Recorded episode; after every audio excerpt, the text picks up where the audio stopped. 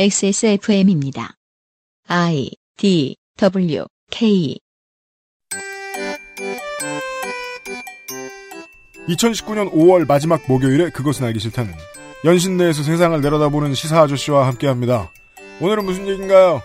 유럽연합이 망하려고 하고 있는 것 같습니다. 근데 과연 그런지 한번 제가 유럽의 구글어스로 가봤습니다. 연신내에서도 볼 수 있으니 여러분들께도 친절하게 알려드릴 수 있어요. 그것은 알기 싫다는 이달의 PC로 만나는 컴스테이션, 업그레이드된 과일 건강해진 스낵 프로넥, 모바렌 함부르크 맥주 요모, 로아스웰 비오틴 셀렌, 2019 서울시 교육청 악기 나눔에서 도와주고 있습니다.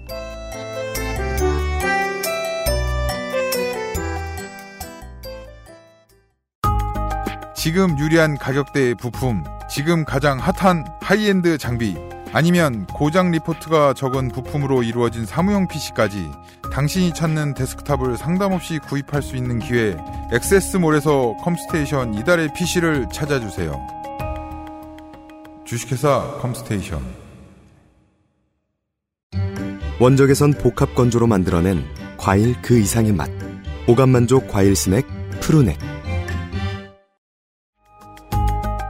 온라인에서만 모든 것을 해결할 수도 있습니다.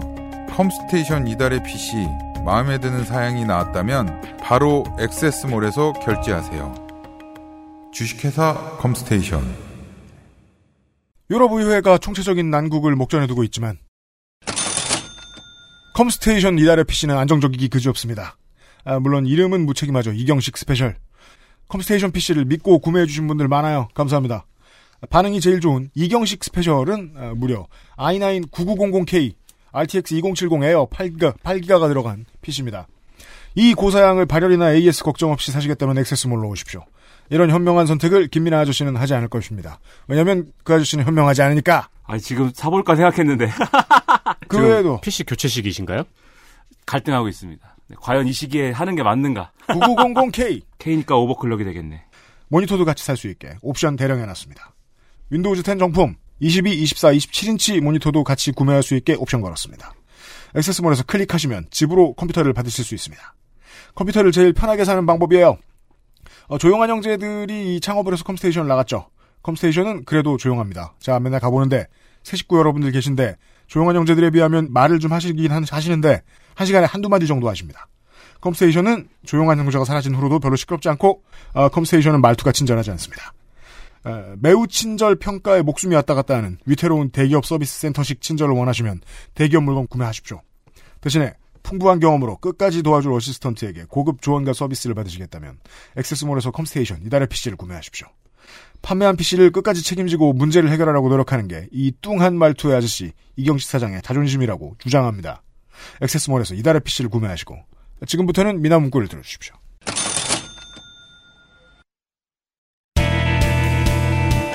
News Roundup History in the making. 민하문구를 듣기 전에 뉴스에서 글자가 크게 나오지 않는 들어두면 좋을 소식들을 알려드립니다. 뉴스 roundup입니다. 네, skater 송대원 씨의 signature shoes가 아디다스와의 협업을 통해서 발매될 예정입니다. 송대원이라는 인물 알고 계십니까?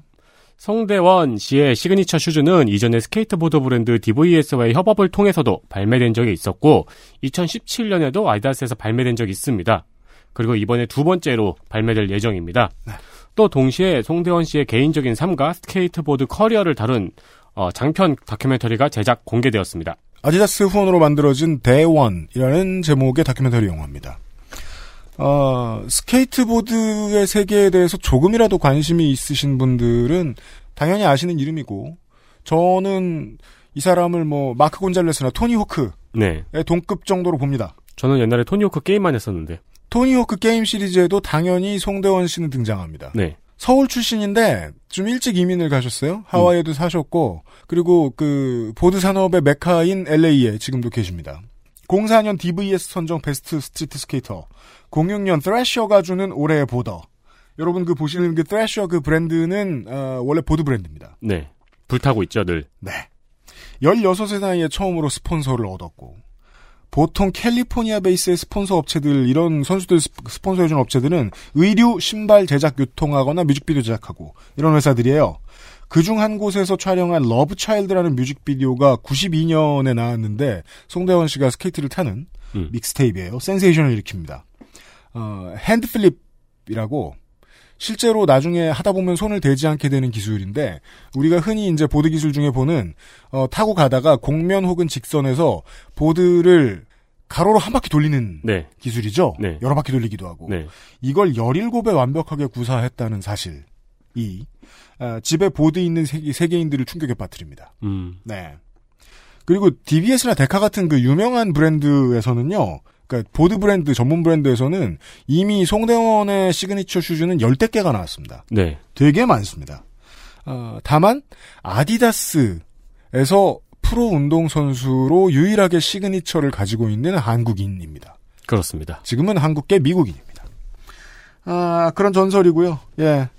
그 하도 우울한 소리만 한다길래 국뽕 하나 건져서 전해달해 드렸습니다. 네. 어, 불법 촬영된 영상물을 공유했던 기자 단톡방 사건이 있었습니다. 5월 초에 잠깐 얘기 나오다 말았어요. 네. 미디어 오늘에서는 해당 사건에 대한 수사가 이뤄지고 있지만 언론들이 침묵하고 있다고 전했습니다. 네. 그놈이 그놈이거든요. 네. 문제의 단톡방은 먼저 찌라시왕이라는 언론인이 블라인드를 통해서 2016년 초 기자들을 모집해서 만들었고요. 해당 단톡방은 메일 주소를 통해서 언론인임을 인증해야 가입할 수 있었습니다. 그렇죠. 그 결과 100명 규모의 단톡방 두 개가 생겼고 이 안에서 그 저희 팟캐스트 제작자 단톡방 같은 것도 있을 거예요. 그죠. 저도 안 들어가지만. 네, 유피님이 왕따인 거지 분명 있을 거예요. 있을 거예요. 네. 네. 아, 그리고 이 안에서 성폭행 피해 여성의 유출 영상, 사진 요구, 2차 가해 등이 이뤄졌고, 단톡방 참여 인원이 이를 제지하자 문제의 파생방을 따로 만든 것입니다. 네. 그 파생방의 이름이 바로 시가 흐르는 문학의 방이었습니다. 그렇습니다. 이후 기영도 시인 30주기 추모 문학방으로 바뀌었습니다. 현재 수사가 진행 중이고 카카오에서는 수사에 협조하고 있습니다. 그렇습니다. 카카오가 수사를 이렇게 능동적으로 협조해주는 일도 흔한 일이 아니고요. 경찰이 이렇게 빠르게 대처하는 것도 흔한 일이 아니거든요. 어, 그런데 이런 사회적인 무리의 사건이 무슨 일베나 워마드가 일으켰다고 칩시다. 이렇게까지 기사가 안 났을까요? 음, 그쵸. 네. 지금 3주 동안 어떠한 얘기도 안 나오고 있고 채팅방들의 내- 채팅방의 내용들이 나와요. 네. 야 이거 걸렸다고 떴다고 경찰 떴다고 도망들 가요. 방 폐쇄돼요. 음. 그러면서 나가기 전에 기자들이 이거 막 영상 내놔라 요구하고 막그그 피해 여성 외모 품평까지 하고 이런 소리 허슴지 않았던 기자들이 나가면서 그 얘기를 해요. 미디어 오늘 미워. 아, 진짜요? 아 이렇습니다 지금 언론인들 상태가 네 모두가 그렇다는 건 아닌데요 말린 분들이 계시고 신고하고 싶어 신고 신고해야 되겠다고 생각한 언론인들이 있으니까 밝혀진 거긴 한데요 상당수가 이렇습니다 네. 네. 아, 올해 봄에 네. 텔레그램들 왜 이렇게 가입 많이 하세요? 아, 그래요? 에디터 주변에는 올해 봄에 많이 가입해요? 제 주변에는 이미 가입한 빨갱이들이 많은데요. 네. 어, 요즘 증언들이 많습니다. 아, 텔레그램 활용자들은 점점 늘고 있어요. 네. 예전에 비해 속도가 워낙 빨라지고 있고 해서. 네. 그리고 어떤 사람들은 그런 얘기도 하더라고요. 카카오 프렌즈 이모티콘을 공짜로 쓰기 위해서 텔레그램에 가입했다고. 네. 여튼 간에 기자들은 지금 이제 텔레그램으로 이민 가서 똑같은 짓을 하고 있을 가능성이 높다는 걸 윤세민 에디터가 지금 살짝 설명해 준 겁니다. 마지막 하나만 볼게요. 네, BTS가 월드 투어 중입니다. 네. 당연합니다. 그렇죠. 음. 이미 LA, 시카고, 뉴저지를 거쳤고 런던에서는 웸블리를 매진시켰습니다. 네. 웸블리 스타디움이 아니고 웸블리 아레나인 걸로 알고 있습니다. 네. 규모가 달라요. 그리고 공연 전 일주일 동안 그 지역에서 팝업 스토어를 운영을 하는데요. LA에서는 이미 일주일 동안 13,000여 명이 다나가 13,000여 명이 다녀갔고 팬클럽 아미가 장사진을 이뤘다는 소식입니다. 네. 아미는 그냥 어느 순간부터는 BTS 팬들 사이에서는 팬클럽이라기보다는 그냥 인류를 뜻하는 말처럼 변했죠. 음, 네. 네. 어, 런던 팝업 스토어는 5월 28일부터 6월 3일까지 현재 개장 중입니다. 역시 방탄소년단의 팬으로 장사진을 이미 이루고 있다는 소식입니다. 네. BTS 얘기는 저희 방송에서 지금 처음 하는 것 같은데요. 웸블리 아레나가 이 BTS 입장에서 그리고 문화평론가들 입장에서 상징적인 이유는 바로 이 코리안 인베이전이라는 단어를 완성시켜주는 이미지 음, 때문입니다. 네. 예. 비틀즈로 상징되는 공연장이에요. 음, 이 BTS의 문화 현상, BTS effect를 설명하기 위해서 그, 그 알싫의 이런 저 회차들을 좀 들어봐 주십시오. 275회의 이 북극여우 소장과 함께한 행복의 분석. 하고, 그, 306회에 나성인이 나왔던 한인대 사회의 대표 찾기. 175회의 스판덱스 영웅전, 영웅의 유전자. 227회의 스판덱스 영웅전 원더우먼 편들을 좀 들어봐 주시면, 지금부터 제가 드릴 말씀에 대한 사연들이 구구절절 나와요. 70년대 미국 경제가 정체기에 들어서면서 이때부터 갑자기 여성에게 불합리했던 막 취업제도 같은 걸 뜯어고치고 여성 많이 취업시키라고 부채질을 막 했어요. 네. 미국 정부에서. 실제로 가장 큰 이유는 기업들이 직원들에게 나가는 임금을 감당하기가 어렵다고 판단이 되자 아, 보수 정권에게 로비를 했고 임금을 올리지 않는 방식을 이제 계속해서 유지하기 위해서 집에 계속 있던 여성들을 취업 전선으로 끌어들인 거죠. 네. 가게의 입장에서 정체된 수입을 늘리자면 맞벌이가 돼야 되잖아요. 그러면 아 이런 비정한 이유로 경제 시장의 문호가 열렸었더랬습니다. 경제를 기준으로 보면요, 여성 문제도 그랬는데 여러 인종에게 유럽이나 미국이 더 많은 일거리나 기회를 주는 것도 이유가 사실은 비슷했습니다. 2000년대가 들어오면 당시에 미국과 유럽의 정부들이 왜 인종과 성별의 벽을 허무느라 애를 썼는지에 대한 이유인데요, 이게. 원래 살던 백인들이 아이를 안 낳고 늙어버린 겁니다. 우리가 지금 저출산 얘기 그렇게 많이 하는데요, 2010년대에. 서유럽 국가들의 평균 연령이 우리나라보다 높은 나라들이 있다는 얘기를 275회에 해드렸어요. 네. 저희가. 근데 경제 권력이 넓게 퍼지면요, 문화 권력도 따라가거든요. 경제 권력 얼마 몇 말씀드렸을까요? 어, 성별과 인종과 무관하게 경제 권력 여기저기 퍼졌다는 거예요. 네. 문화 권력도 따라옵니다. 네. 돈을 버는 주체가 옛날에는 미국 백인 남성이었어요. 그러니까 우리 어린 시절에는 헐리우드 영화를 보고 있으면은 그 사람들이 우리 같이 생긴 사람들이 1초에 한 명 죽이는 영화들을 봐야 했단 말이에요. 네. 그게 당연했습니다. 그리고 그 사람들의 노래, 그 사람들의 문화 혹은 그것을 복사해 놓은 것들이 세계 제일의 문화 콘텐츠였던 시절이 있었습니다. 그게 허물어지는 중이죠. 음. BTS 이펙트를 가장 거시적으로 보는 시각이 이거라는 거예요. 예. 1차 대전, 2차 대전 체제로 굳어져 있던 인종 문화적 계급이 허물어지는 마지막 단계의 플래그 중 하나가 BTS가 아니냐. 네. 라는 겁니다. 그 아까 얘기 처음에 얘기해 드린 대로 비틀즈를 워낙 떠올리게 하니까 코리안 인베이전이라는 단어가 등장을 했는데 실제로는 코리안도 아니고 백인이 아닌 다른 인종으로 이루어져 있는 국가 문화 전체가 예전에 1세계라고 불리던 곳에 발을 들이기 시작했다 정식으로 음. 그런 의미. 브리티시 인베이전은 문화에 국한된 현상이었는데 BTS 이펙트는 경제와 인종 문제까지 포함한다라고 보는 게 좋겠다. 라는 시각들이 저는 가장 잘 설명해주고 있는 것 같습니다. 그러고 보니까 BTS에 대한 이야기를요. BTS는 비틀즈의 약자이기도 하네요. 아니에요. 여기까지가 뉴스 라운드업이었고요. 윤세민 에디터 수고했습니다. 네.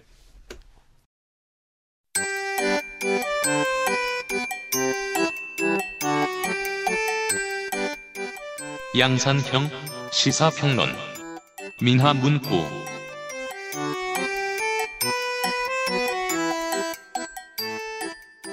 BTS의 전 세계가 몸살을 앓고 있는 가운데 아, 유럽연합은 또 다른 의미의 몸살을 앓고 있어요. 김민아 아저씨가 멀리서 봐도 다 보여요. 구글어스로 보면 보입니다. 지도로 봤는데 막 몸살을 앓고 있어요. 네, 그 열도 많이 나고 네. 기침을 기침을 많이 하시더라고요. 그렇습니다. 어떤 성격의 기침을 했는지를 하나하나 다시 따져보겠습니다. 이거 유럽의 선거라는 걸 했대요. 그렇습니다. 네, 뭐 그런 걸 그런 것도 했는데 유럽 의회는 프랑스의 스트라스부르에 있습니다. 한컴 네, 업데이트가 떴네요. 어, 저, 아, 안 해도 돼. 네. 한다고 누르면 딴 거 나와요. 네. 그 프랑스에 있고 그 건물이 그또뭐 일부는 또 벨기에에도 있고 뭐 이렇게 막 이렇게 있는데 그렇습니다. 그 아무튼 23일부터 26일까지 예, 유럽연합 28개국에서 유럽의 선거를 했는데 이 결과가 확실히 나온 건지도 잘 모르겠어요. 왜냐하면 워낙 여러 나라에서 하니까 네. 이게 뭐 또 전자투표 뭐 이런 것이 들어가는지 안 들어가는지도 모르겠고 일률적인 선거제가 아니고 네. 몇 가지의 원칙을 던져준 다음에 해당 국가들이 알아서 하게 시킵니다. 음. 그렇죠. 네. 비례대표제를 기본으로 해서 네. 각 나라가 이제 알아서 유럽의회 의원들을 선출을 하면 되는 그런 건데 그렇습니다. 그래서 이게 이제 그 취합하는데 좀 시간이 걸리는 것 같고 음. 그렇지만 또 아, 너무 오래 걸리면 또 김이 세지 않습니까? 네. 그래서 유럽의회하고 뭐 유럽연합 이런 데서 나름의 추정치를 계속 업데이트를 해줍니다. 맞아요. 근데 그걸 보니까 아 지금까지 이제 구도하고는 유럽의회 많이 달라졌어요. 뭐라고요? 구도가 많이 달라졌어요. 네. 유럽의 중추를 형성해왔던 이른바 중도들, 예, 중도 우파, 중도 좌파. 가운데. 네. 이런 분들이 뭐 약간 퇴조를 하고, 음. 포퓰리즘 세력이 크게 약진했다. 이런 평가가 나오고, 그리고 또 뭐 녹색당 뭐 이런 사람들이 또 각계약진하고 뭐 이런 결과들이 나와서 지금 여러모로 보도가 나오고 있단 말이죠. 오른쪽 왼쪽 끝에 접시가 늘어났다. 네. 그래서 이게 뭐를 의미하는 건지 좀 다각도로 살펴볼 필요가 있겠죠. 그렇지 않습니까? 뭐 우리 네. 한국에 살지만 뭐. 결국은 한국에도 영향이 있을 거고요. 네. 네. 그렇죠. 그리고 뭐 한국에 계신 분들만 듣는 것도 아니고 네. 어, 그 인도 그러니까 이게 이게 이래요. 그 인도 다음으로 가장 그게 유권자가 많은 직선제 의회입니다. 아, 그렇죠. 유럽 의회가. 음, 유럽 연합이 다 하는데 이거 어떻게 이거 감당이 안 되죠. 인도 유권자 8억쯤 보고 EU 유권자 4억쯤 보거든요. 네. 아, 네. 중국은 직선제가 아니니까. 네. 예. 이렇게 큰 곳에 선거가 있었고 이 선거는 사실 인도도 이상한데 여기도 이상합니다. 지금 살짝 이상합니다. 네. 네. 이 어려운 걸 해냈습니다, 유럽이. 네. 그래서 유럽 의회가 뭔지부터 알아봐야 돼요. 그렇죠. 유럽 의회란 무엇인가? 이게 한참 유럽 의회 선거 결과를 얘기하다 보면 음. 그 결국 유럽 의회가 뭐냔 말이죠. 사실 잘 모르지 않습니까? 유럽 의회가 뭡니까? 유럽 외에도 정당이 있나요? 네, 어, 있죠. 있긴 있습니다. 음. 정당 없이 할 수 없죠. 예. 일단 유럽 의회라는 건 유럽 연합의 입법부 역할을 하는 그런 기구입니다. 네. 예. 뭐 당연하겠죠. 뭐 이름이 유럽 의회니까. 그럼요. 우리가 아는 EU의 입법부 역할이요. 그렇죠. EU의 이제 그 행정역, 행정부 뭐 이런 역할은 집행위원회 이런 데서 하지 않습니까? 그래서 네. 유럽연합 집행위원회 저 집행위원장을 누가 하느냐를 놓고 맨날 박터지게 싸우고 그러는데 음. 독일이 하냐 프랑스가 하냐 이런 거 같고. 근데 아무튼 여기 이제 입법부 역할을 하는 거죠. 그리고 이제 설립됐을 때가 1962년이었는데 즉 EU보다 한참 먼저였습니다. 그렇죠. 이때는 뭐였을까? 이시였을까요? 뭐 아무튼 유럽 머시기 경제 공동체 뭐 이런 거 하던 때인데 네. 무슨 탄광 공동체 뭐 이런 걸로 예, 것 같고. 뭐이 산업별로 무슨 공동체들이 막 형성되던 시기였어요. 네. 그래서 뭔가 유럽의 공통된 이해관계를 조정하고 뭐 이런 걸 하기 위해서 이런 걸 설치도 했지만 이때는 그냥 뭐 그냥 저냥 있으면 뭐 좋고 뭐 그런 것도 있나 보다 하는 수준의 그런 기구였단 말이죠. 그리고 1979년부터 직선제 체제로 바뀌었지만 이때도 뭐 유럽연합 차원의 어떤 이해관계 조정보다는 각국이 자기가 이제 하고 싶은 얘기를 하는 그런 이제 장이었기 때문에 음. 이때도 좀 유명무실한 기구로 계속 이제 이 생각이 됐습니다. 그러면 79년부터 계속 유럽에 있는 모든 4억의 시민들이 이 투표를 하고 있었던 거예요?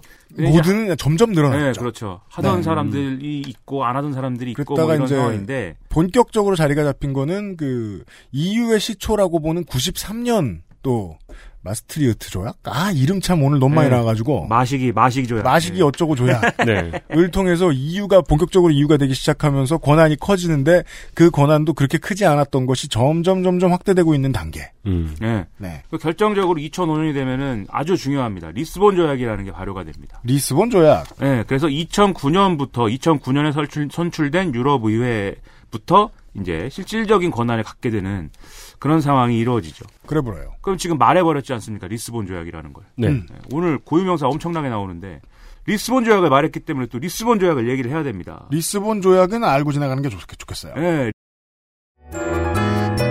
리스본 조약과 유럽 헌법. 리스본이란 어디입니까? 조안 페레로의 고향입니다. 그래요? 예. 조안 페레로가 리스본에서 예? 배를 타고서는 예? 마데이라에 가서 황금을 사고 황금을 사고 다시 리스본에 와서 되팔고 이렇게 하는 거죠. 네. 조안 페레로 공략집은 한국말로도 많이 나와 있습니다. 항해. 일지는 참고 안 하셔도 플레이하는데 무리가 없습니다. 예, 리스본에서 출발해서 지, 지중해로 예? 이렇게 가서 네. 예, 아테네에서 미술품을 사고 아무튼 그런 리스본에 예. 네. 어, 이 유럽 사람들은 옛날부터 어쨌든 간에 다 이게 유럽이라는 데가 붙어 있고 또 하나의 문화권이고 뭐 그렇지 않습니까? 따지고 보면. 열차도 막 이어져 있고 막. 예. 네. 예. 그리고 결국 따지고 보면 다 식구들이고. 네, 뭐, 축구도 같이 하고. 예. 네. 약간 그 족이 다르긴 하지만 뭐 게르만족도 계시고 무슨 뭐 저기 뭐 앵글로 섹슨 뭐 이런 분도 계시고 뭐 여러 가지가 있지만 음. 아무튼 다 같은 식구니까 뭔가 지금은 뭐 이렇게 국가별로 국가적 민족적 정체성을 따로 가지지만 장기적으로 뭔가 하나의 유럽을 만들자 그러한 정치 경제적 공동체를 만들자라는 것에 대해서 대략적인 이제 합의를 하는 그런 분위기가 있었죠. 음. 근데 이제 경제적 통합이라는 거는 유로존으로 어떻게 이루어졌습니다. 네. 그래서 똑같이 이제 유로화를 쓰고 네. 그다음에 자기들끼리 이제 국가의 어떤 관세나 관세 장벽이나 이런 걸 없애고 음. 자유롭게 이제 물품으로 갈 수 있게 하는 이런 거를 해서 경제적 통합 어느 정도 이루어졌어요. 그 당시에는 극우가 지금처럼 극우가 발응해서 아 이거 도움 안 돼 다 다시 갈라서 이렇게 말할 여지가 없었습니다. 왜냐면은 유럽은 아주 오래된 도시들, 아주 오래된 도시들은 인구가 적어도 연담 도시화 되는데요. 연담 도시화 되면 국경이 여기 있잖아요. 네. 국경 옆으로 밀가루 팔고 커피 사고 이래요. 음, 음. 무역이 일상이라는 거예요. 네. 그래서 모든 사람들의 생활이 갑자기 좀 더 개방적이 됐기 때문에 처음에 유로화가 등장할 때 큰 반발은 없었어요. 사실 그 북극 여우님도 말씀을 해주셨잖아요. 북유럽에서도 이제 쇼핑하러 간다고. 그렇습니다. 야 재밌겠다. 좋을 거예요. 네. 우리는 쇼핑하러 가면 어디로 가야 됩니까? 일본으로 가야 됩니까? 평양에 냉면 먹으러 가야죠. 네. 네. 아무튼 이 문제는 정치적 통합을 하는 건데 음. 말씀하신 대로 경제적 통합은 그렇다 치는데 정치적 통합이라는 거는 이건 어려워요. 예. 각각의 나라가 있고 그 나라의 고유한 어떤 정체성이 있는 거고 네. 각자 다른 제도가 있는 것이기 때문에 이게 어렵습니다. 근데 어쨌든 간에 이 어려운 일을 또 해내야 되지 않겠습니까? 음. 그래서 유럽 헌법을 만들기로 했어요. 그렇습니다. 공통의 유럽연합 공통의 헌법을 만들어서 이 헌법을 각국이 이제 쭉 비준을 하고 그것을 어, 어떤 자기들이 갖고 있는 어떤 헌법의 수준까지 이제 그 위상을 높이면서 차근차근 유럽을 정치적 유럽의 정치적 통합을 이루자 뭐 이런 얘기였는데 음. 아 이게 이제 어 유럽 헌법을 도입을 하자라는 논의를 본격적으로 시작하고 보니까 음. 양쪽에서 이제 예, 문제가 생겼습니다. 이건 근데 걱정할 만한 일이긴 하네요. 그렇죠. 네. 극우와 극좌가 싫어했습니다. 이걸. 예. 극우파들은 어떤 우려를 가졌냐면 우리가 예를 들면 프랑스인인데 예? 프랑스인의 정, 이 정체성이 있단 말이죠. 음. 프랑스 혁명도 했고 우리가 과거에 음. 그리고 어, 프랑스가 일부 뭐 식민지 지배도 하고 그러면서 음. 어, 여러 가지 이제 그 어떤 인종적 정체성을 동화시키는 뭐 이런 이런 것도 했었고 음. 근데 그 동화 정책이라는 거의 어떤 중요한 전제는 프랑스의 문명, 프랑스의 문화가 어쨌든 간에 어쨌든 간에 우월하고 좋다는 게 깔린 거 아니겠습니까? 네. 그런 점에서 어쨌든 간에 자기들의 어떤 자부심이 있었는데, 극우는 민족 장사 못하면 장사 안 됩니다. 예. 근데 이 유럽 헌법으로 인해서 하나의 유럽이 된다라면은 이게 국가적 민족적의 민족적 정체성이 상실된다. 다른 이런- 나라 놈들이 와서 막 동네 산마다 쇠말뚝을 박는다더라. 예. 민족 정기를 말살하려고. 예. 아니, 뭐 옛날에도 DC랑 우대랑 싸우고 그랬어요. 함께 할 수 없다고. DC인, 우대인. 예. 네. 아무튼 간에 그래서 이제 싫어했고 좌파들은 사실 좌파들은 그 당시에 의견이 좀 분분했습니다. 사실 유럽의 좌파들은. 근데 가장 이제 크게 이제 제기된 문제가 지금 선진국의 어떤 노동 조건하고 복지 수준이라는 게 있지 않습니까? 네. 유럽 내에서도. 근데 이 유럽 내에서도 이 복지 수준이 좀 낮고 그다음에 노동 조건이 좀 안 좋은 또 국가들이 있어요. 근데 유럽 헌법이라는 거를 모두에게 이제 적용을 하는 과정에서 그러면 신자유주의 가속화 아니냐. 예, 유럽 헌법의 기준은 어디에 둘 것이냐라고 봤을 때는 일종의 그 중간에 놓겠죠 당연히 음. 좀 노동 조건이 안 좋은 국가들은 좀 노동 조건 상향시켜야 될 것이고 음. 그다음에 노동 조건이 너무 좋은 데는 약간 좀 빼줘야 될 것이고 그죠 음.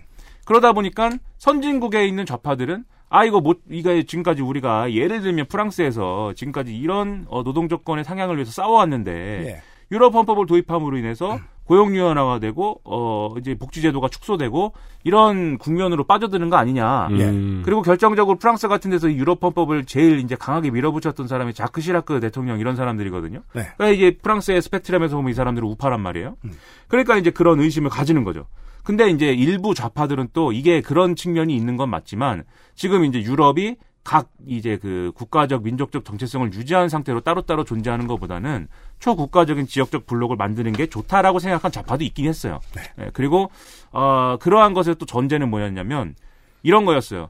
정치적 통합이 안 된 상태에서 경제적 통합만 됐을 경우에는 음. 그 그것은 결국 결국 궁극적으로 자본과 기업에게만 유리한 것이다. 그렇죠. 예, 경제적 통합이라는 건 어쨌든 간에 그 어, 뒤에서 다- 다루겠지만 기업이 어쨌든 유리한 측면이 분명히 있는 거거든요. 정치적 통합까지 이루어지면 광범위한 노동자 연대도 가능할지도 모른다. 그렇죠. 그래서 할 거면 정치적 경제적 통합을 동일 수준으로 에, 크게 이제 하는 게 좋은데 네. 그런데 유럽 연합이 거기까지는 미치지 못- 아니, 저 유럽 헌법이 거기까지는 미치지 못하는 거 아니냐 뭐 이런 우려도 있고 그리고 저희가 ILO 이슈에서도 뉴스 아카이브 시간에 잠깐 말씀을 드렸지만 노동 문제는 결국 무역 문제하고 연결이 되잖아요. 그렇죠. 네. 이, 이 유럽 각국에서 이제 이 만약 유럽 연합 만들어서 사실 무역 문제에서 유럽 연합이 우리한테 ILO 비준을 외우고 하겠어요. 네. 똑같이 상품을 만드는데 우리는 이 정도의 인건비 부담을 갖고 있는데 너네는 인건비 물론 너네들이 어떤 인건비를 적게 줘도 되는 어떤 여러 가지 제도적인 특성이 있다는 거는 존중할 수 있지만 음. 그게 제도적인 특성 때문이 아니라 너네가 어떤 인간성을 말살하고 어, 노동자성을 부정하는 그런 것을 통해서 아, 인건비를 줄이고 있다면 안 되지 않겠니? 뭐 이렇게 접근하는 거거든요. 그러니까 그래서 어떤 이 ILO에서 비준하지 않고 있는 그 환경에서 생산되는 물품은 무역을 못 하니까요. 예. 그래서 이제 그런 식의 접근을 하는 건데 이게 뭐 맥락은 다를 수 있지만 사실은 동일한 어떤 문제에서 문제의식을 가지는 거죠 좌파들은 이 유럽 헌법에 대해서. 그래서 이게 여러 국가에서 뭐 유럽 헌법이 또 비준이 되고 이제 국민 투표에서 통과가 되기도 했지만 프랑스에서 결정적으로 사고가 났습니다. 부결돼 버린 거예요. 프랑스하고 네덜란드에서. 유로화처럼 헌법이 smooth하게 통과되진 못했다는 얘기입니다. 그래서 프랑스에서 부결되니까 이게 유럽 헌법이라는 게 대상 국가들에서 다 비준돼야 되는 건데 그래요. 거기서 펑크 나 버리면 이제부터 하는 얘기는 뭐 하나만 한 거 아니겠어요? 음, 음. 그래서 이제 투표가 다 취소되거나 뭐 이렇게 됐어요. 그래서 유럽 헌법은 이제 물 건너 갔습니다. 나가리. 예. 하지만 유럽 헌법은 물 건너 갔지만 헌법의 수준이 아니더라도 조약의 수준에서 뭔가 유럽 헌법에서 이 구사하려고 했던 정도의 정치적 통합은 여전히 추진해야 되는 거 아니냐라는 일종의 plan B가 이제 작동을 한 거죠. 네. 그래서 리스본에 모여가지고 헌법 수준은 아니더라도 우리가 하나의 어떤 유럽의 정치적 공동체를 만들기 위한 이런 여러 가지 조건들을 규정을 하자. 그래서 만든 게 리스본 조약입니다. 그래서 이 찾았어.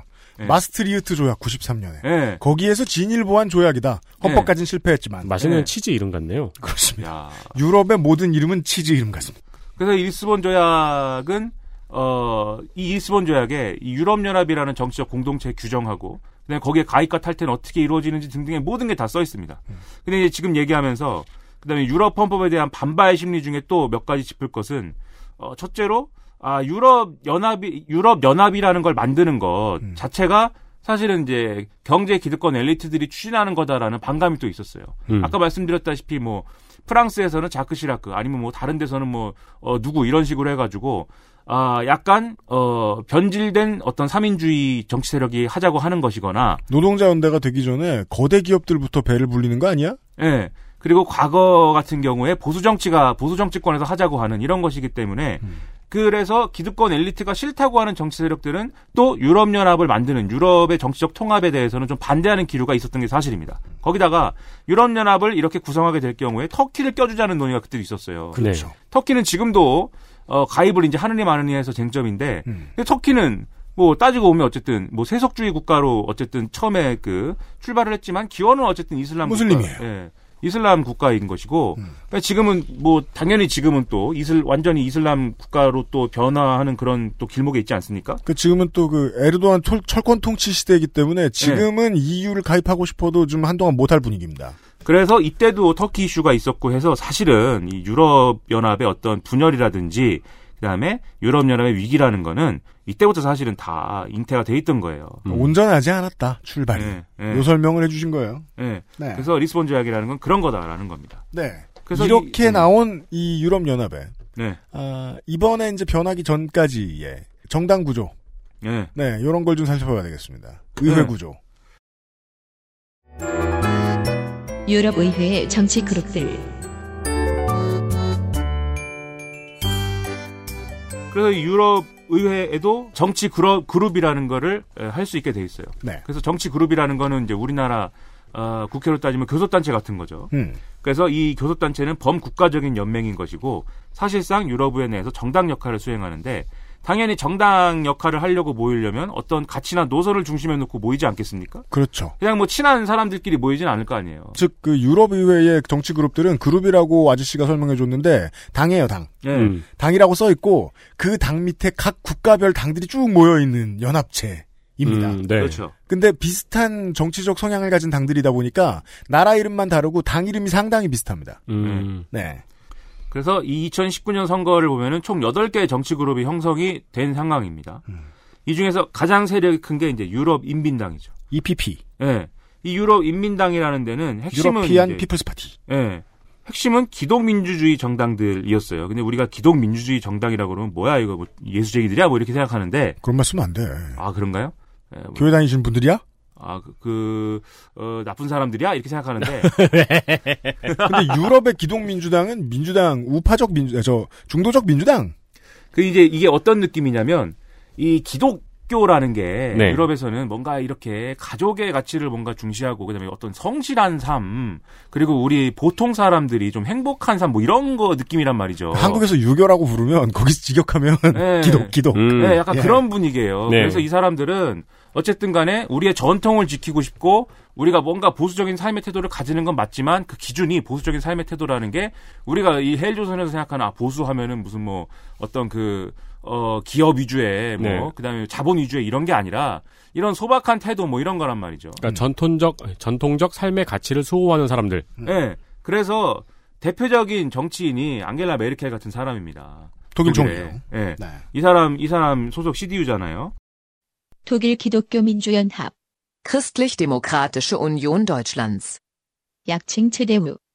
패전 후 반나치 우파 세력을 중심으로 만들어진 정당으로 사민당과 독일 현대사의 counter partner를 이루는 양대 정당 중 하나입니다. 정권은 기민당이 더 많이 잡아봤지요. 네. 그래서 이런 성격의 이제 그 정치 세력들이 모여 있는 데가 아, 유럽 인민당입니다. 지난 유럽 의회 선거의 결과로는 이 세가 가장 컸던 큰 곳이 오스트리아의 국민당, 네.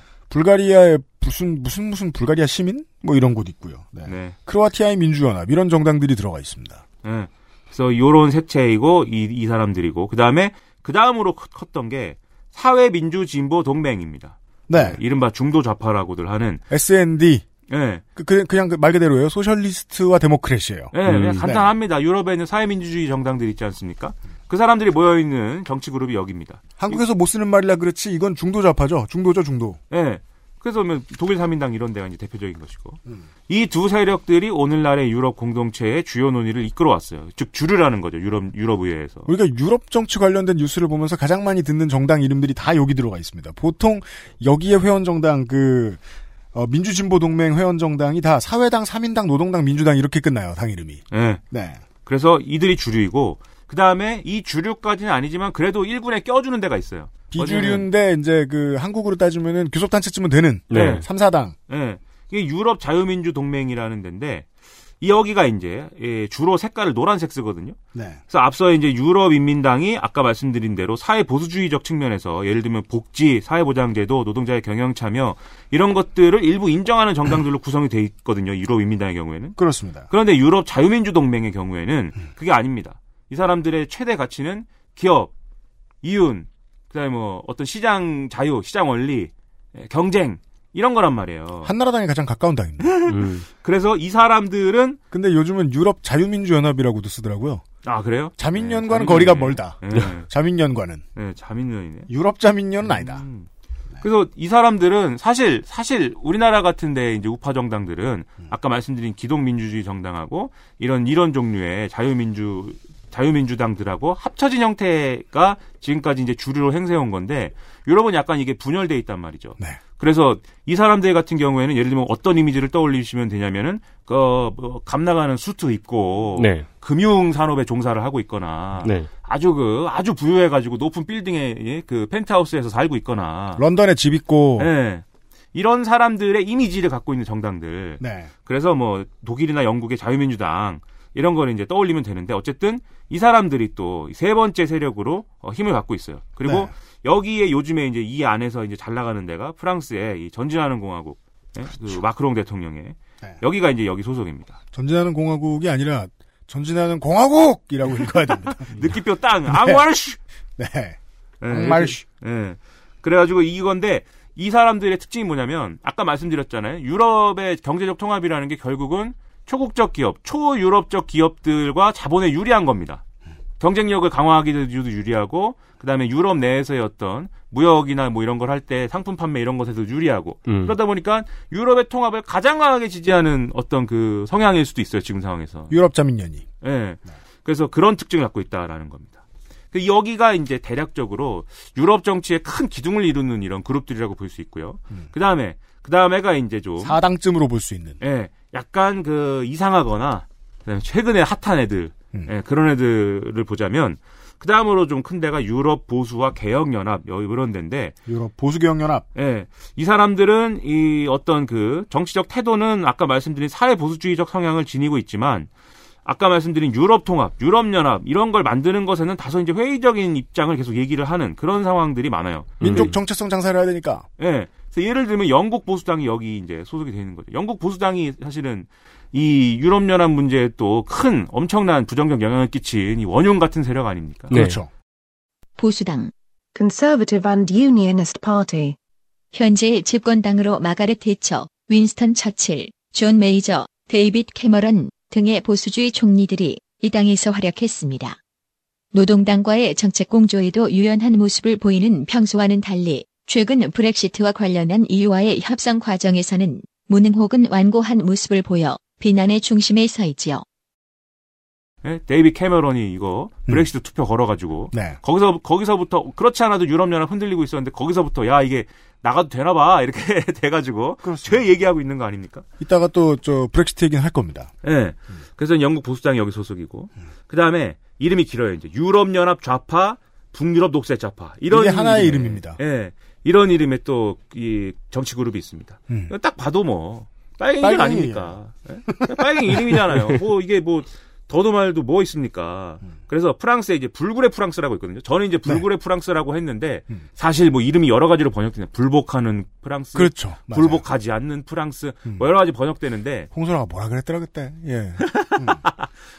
굴복하는 프랑스 혹은 굴복하지 않는 프랑스. La France insoumise. 지난 프랑스 대선에 장 루이 멜랑숑 후보로 4위를 차지한 정당으로 급진적 사회주의 노선을 가지고 있으며 일방적 EU 탈퇴, 전제 조건이 모호한 국회의원 강제 퇴출법 등의 실현될 리 없는 정치적 메시지들로 인해 좌익의 포퓰리스트들로 불리기도 합니다.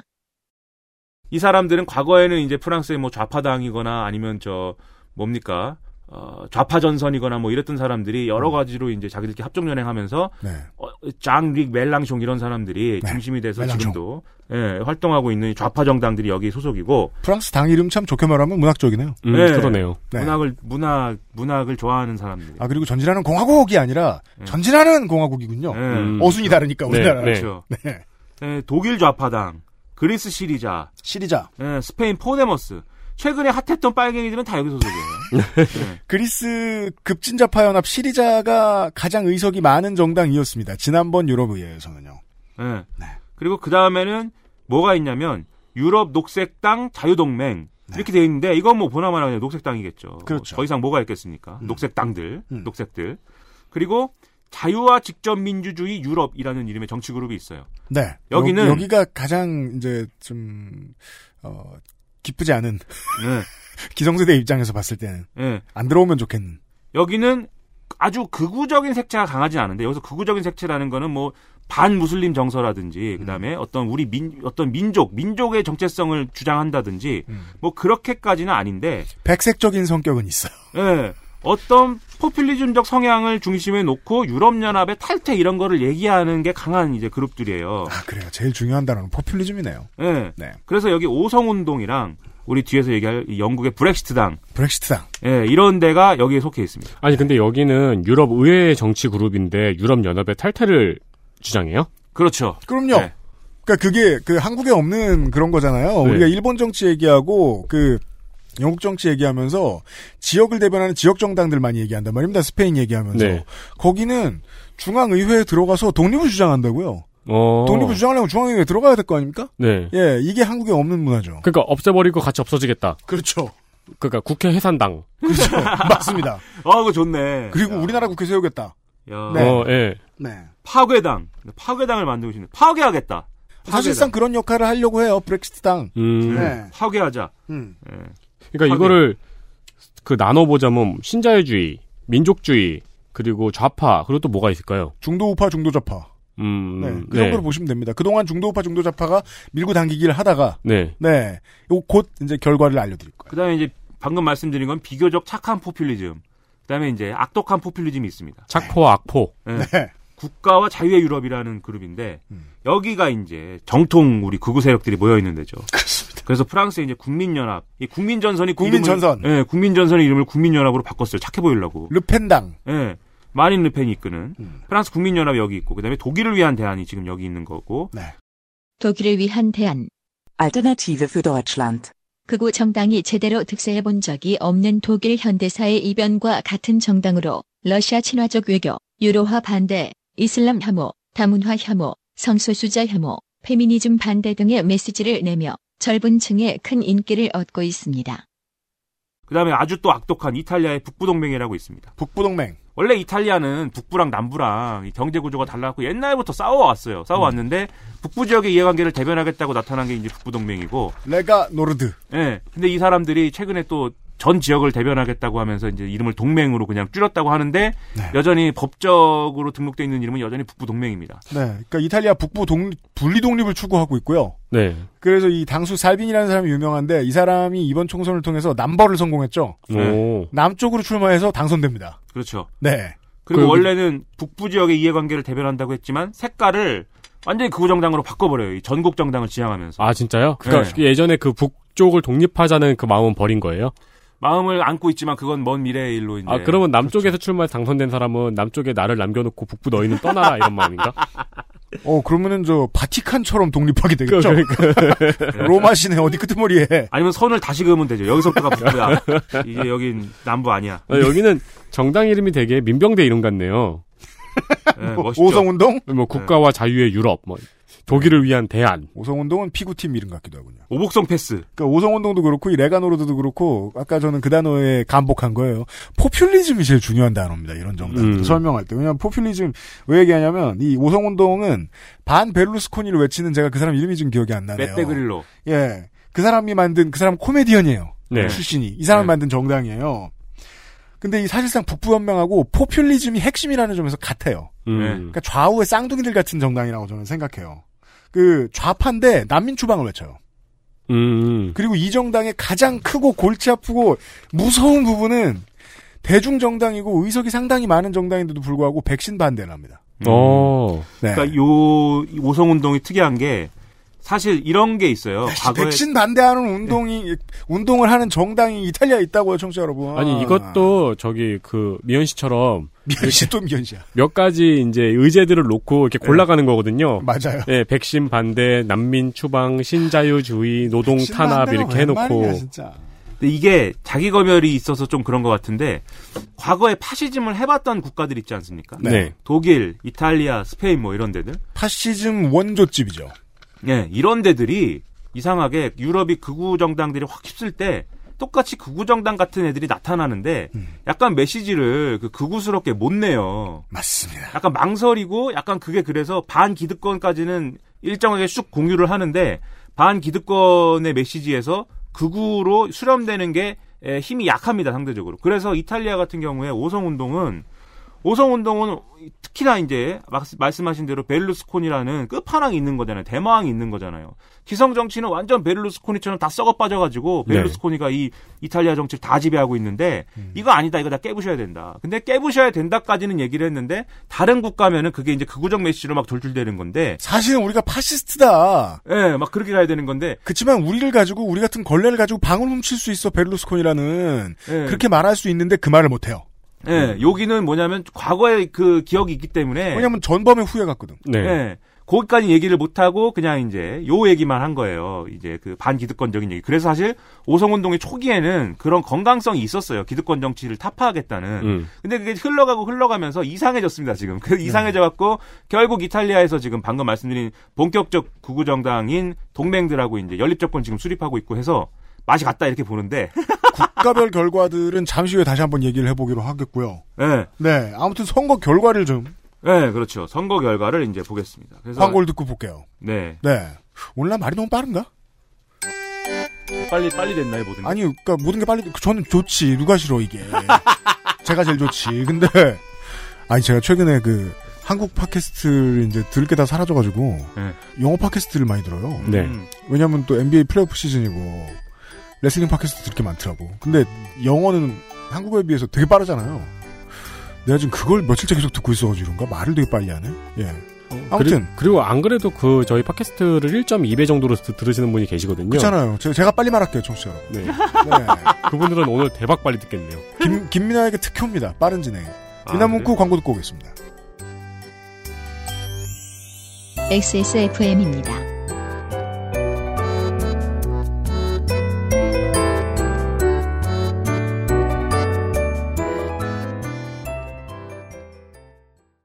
악기요?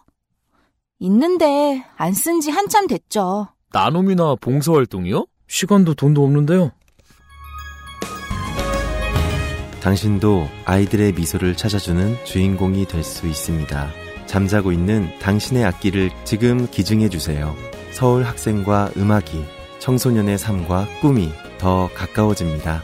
서울시 교육청 아름다운 가게 낙원 악기상가가 함께 만드는 악기 나눔 공유 경제 음악을 나누어 주세요. 꿈을 나누어 주세요. 지금 검색창에 서울시민 악기 나눔을 검색해 보세요.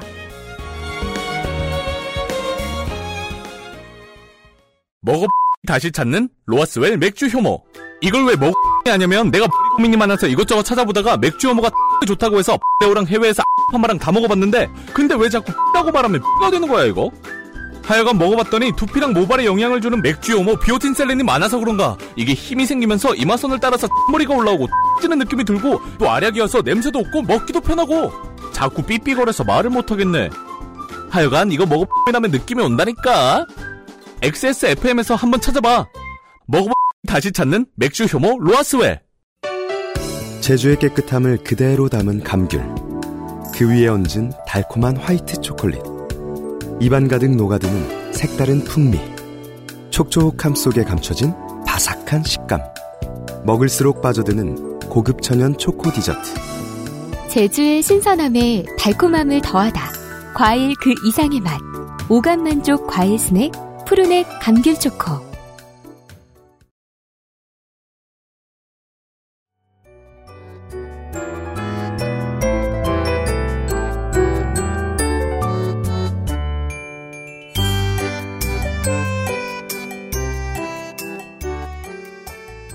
중도 우파와 중도 좌파가 이끌고 왔고 한국과 다르게 그냥 양당제처럼 운영되는 정당이 유럽의 국가들에 거의 없기 때문에 그것의 음. 평균을 맞춰놓고 가면은 몇 개의 더 큰 정당이 우파와 좌파 쪽에 존재하는 이런 유럽 의회의 그림을 큰 그림을 설명을 해드렸고 얼마 전에 투표가 끝나서 이제 개표를 하고 있는 와중입니다. 유럽의 미디어들은 선거 결과의 예측을 거의 다 내놓았습니다.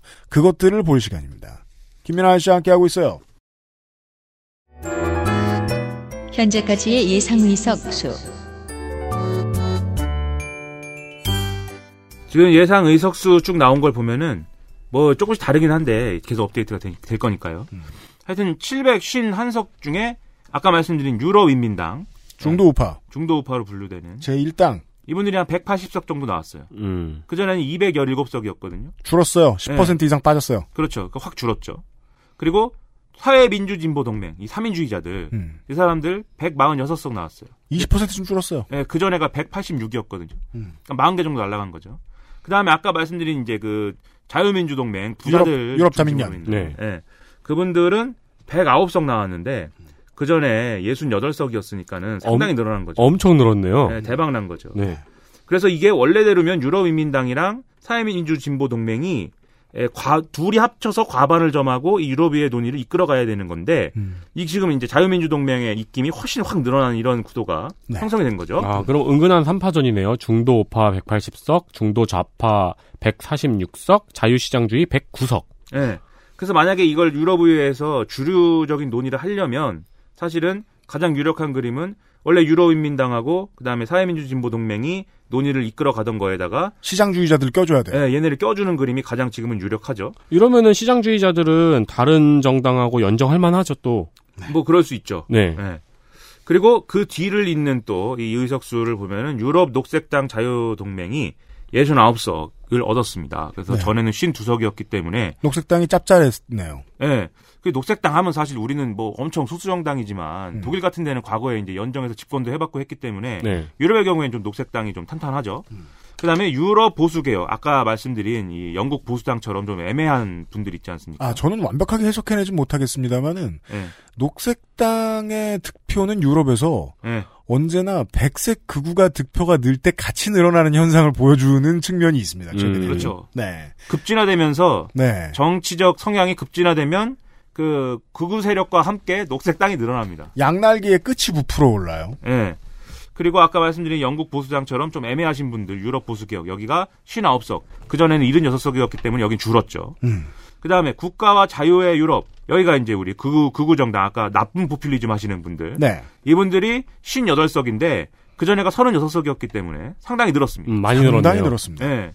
그 다음에 자유와 직접 민주주의 유럽. 이게 그, 그나마 좀, 조금 착한 포퓰리즘 하시는 분들. 이분들이 54석 얻었어요. 그 전에는 42석이었으니까 여기도 이제 늘어났죠. 그리고, 아, 유럽연합 좌파, 북유럽 독재 좌파, 이 빨갱이들. 네. 39석. 음. 전에는 52석이었거든요. 어, 줄었네요. 네, 줄어들었습니다. 음. 네, 초상 났죠. 네. 기타 무소속이 37석. 전에 이제 20석 정도 됐는데 이건 뭐 무소, 무소속이니까. 그래서 이걸 기준으로 해서 만약에 아, 아까 말씀드린 영국 보수당 등의 유럽 보수 개혁 그리고 아, 국가와 자유의 유럽 이 문제가 있는 포퓰리스트들 그다음에 자유와 직접민주의 유럽 약간 그래도 좀 어, 싹수가 있는 포퓰리스트들 이렇게가 사실 지금 유럽연합과 이, 이 유럽연합으로 인해서 이루어지는 이민 정책에 대해서 불만을 갖고 있는 세력들이거든요. 그러니까 이걸 놓고 이제 난민 추방, 뭐 신자유주의, 뭐 노동 운동 이렇게 해가지고 나눠봐야 될 거 아니에요. 그렇죠. 근데 얘네가 만약에 방금 말씀드린 요 그룹들이 반이민 정책 이런 것들을 고려해서 해서 연대를 하게 되면 지금 계산으로만 하면은 한 171, 171석 정도 된단 말이죠. 20%가 훨씬 넘어갑니다. 예. 그러면 이게 앞으로 유럽의회 내에서 만만치 않은 어떤 세력이 될 것이다. 라고 음. 볼 수가 있겠죠. 그래서 총평을 하면은 극우 포퓰리즘 및 민족주의 세력이 상당한 성과를 거둔 거 맞다.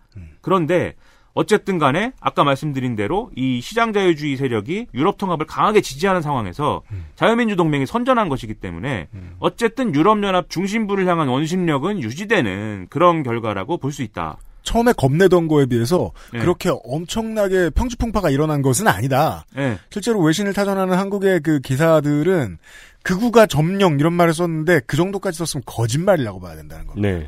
10%에서 20% 정도 표가 이동했는데 그 이동만으로는 지금 아까 있는 이제 그 전에 유럽의회에서 가지고 있던 원심력이 흔들린 건 아니다라는 겁니다. 네. 그래서 요게 좀 보여주는 거는 일단 에, 이 유럽의 선거의 큰 기준이 에, 유럽 연합 즉 유럽 통합을 지지하느냐 아니면 유럽 통합을 이제 그만하자는 거냐의 축으로 선거가 진행됐다는 거예요. 맞습니다. 그래서 유럽 통합을 그만하자는 쪽은 빨갱이를 안 찍고 음. 녹색당이나 포퓰리즘 세력을 찍은 것입니다. 네. 그리고 유럽 통합은 필요해라고 생각한 사람들이 중도 우파나 중도 좌파를 상대적으로 덜 지지하면서 이 노랑색 애들을 찍었다는 겁니다. 시장자유주의자. 예.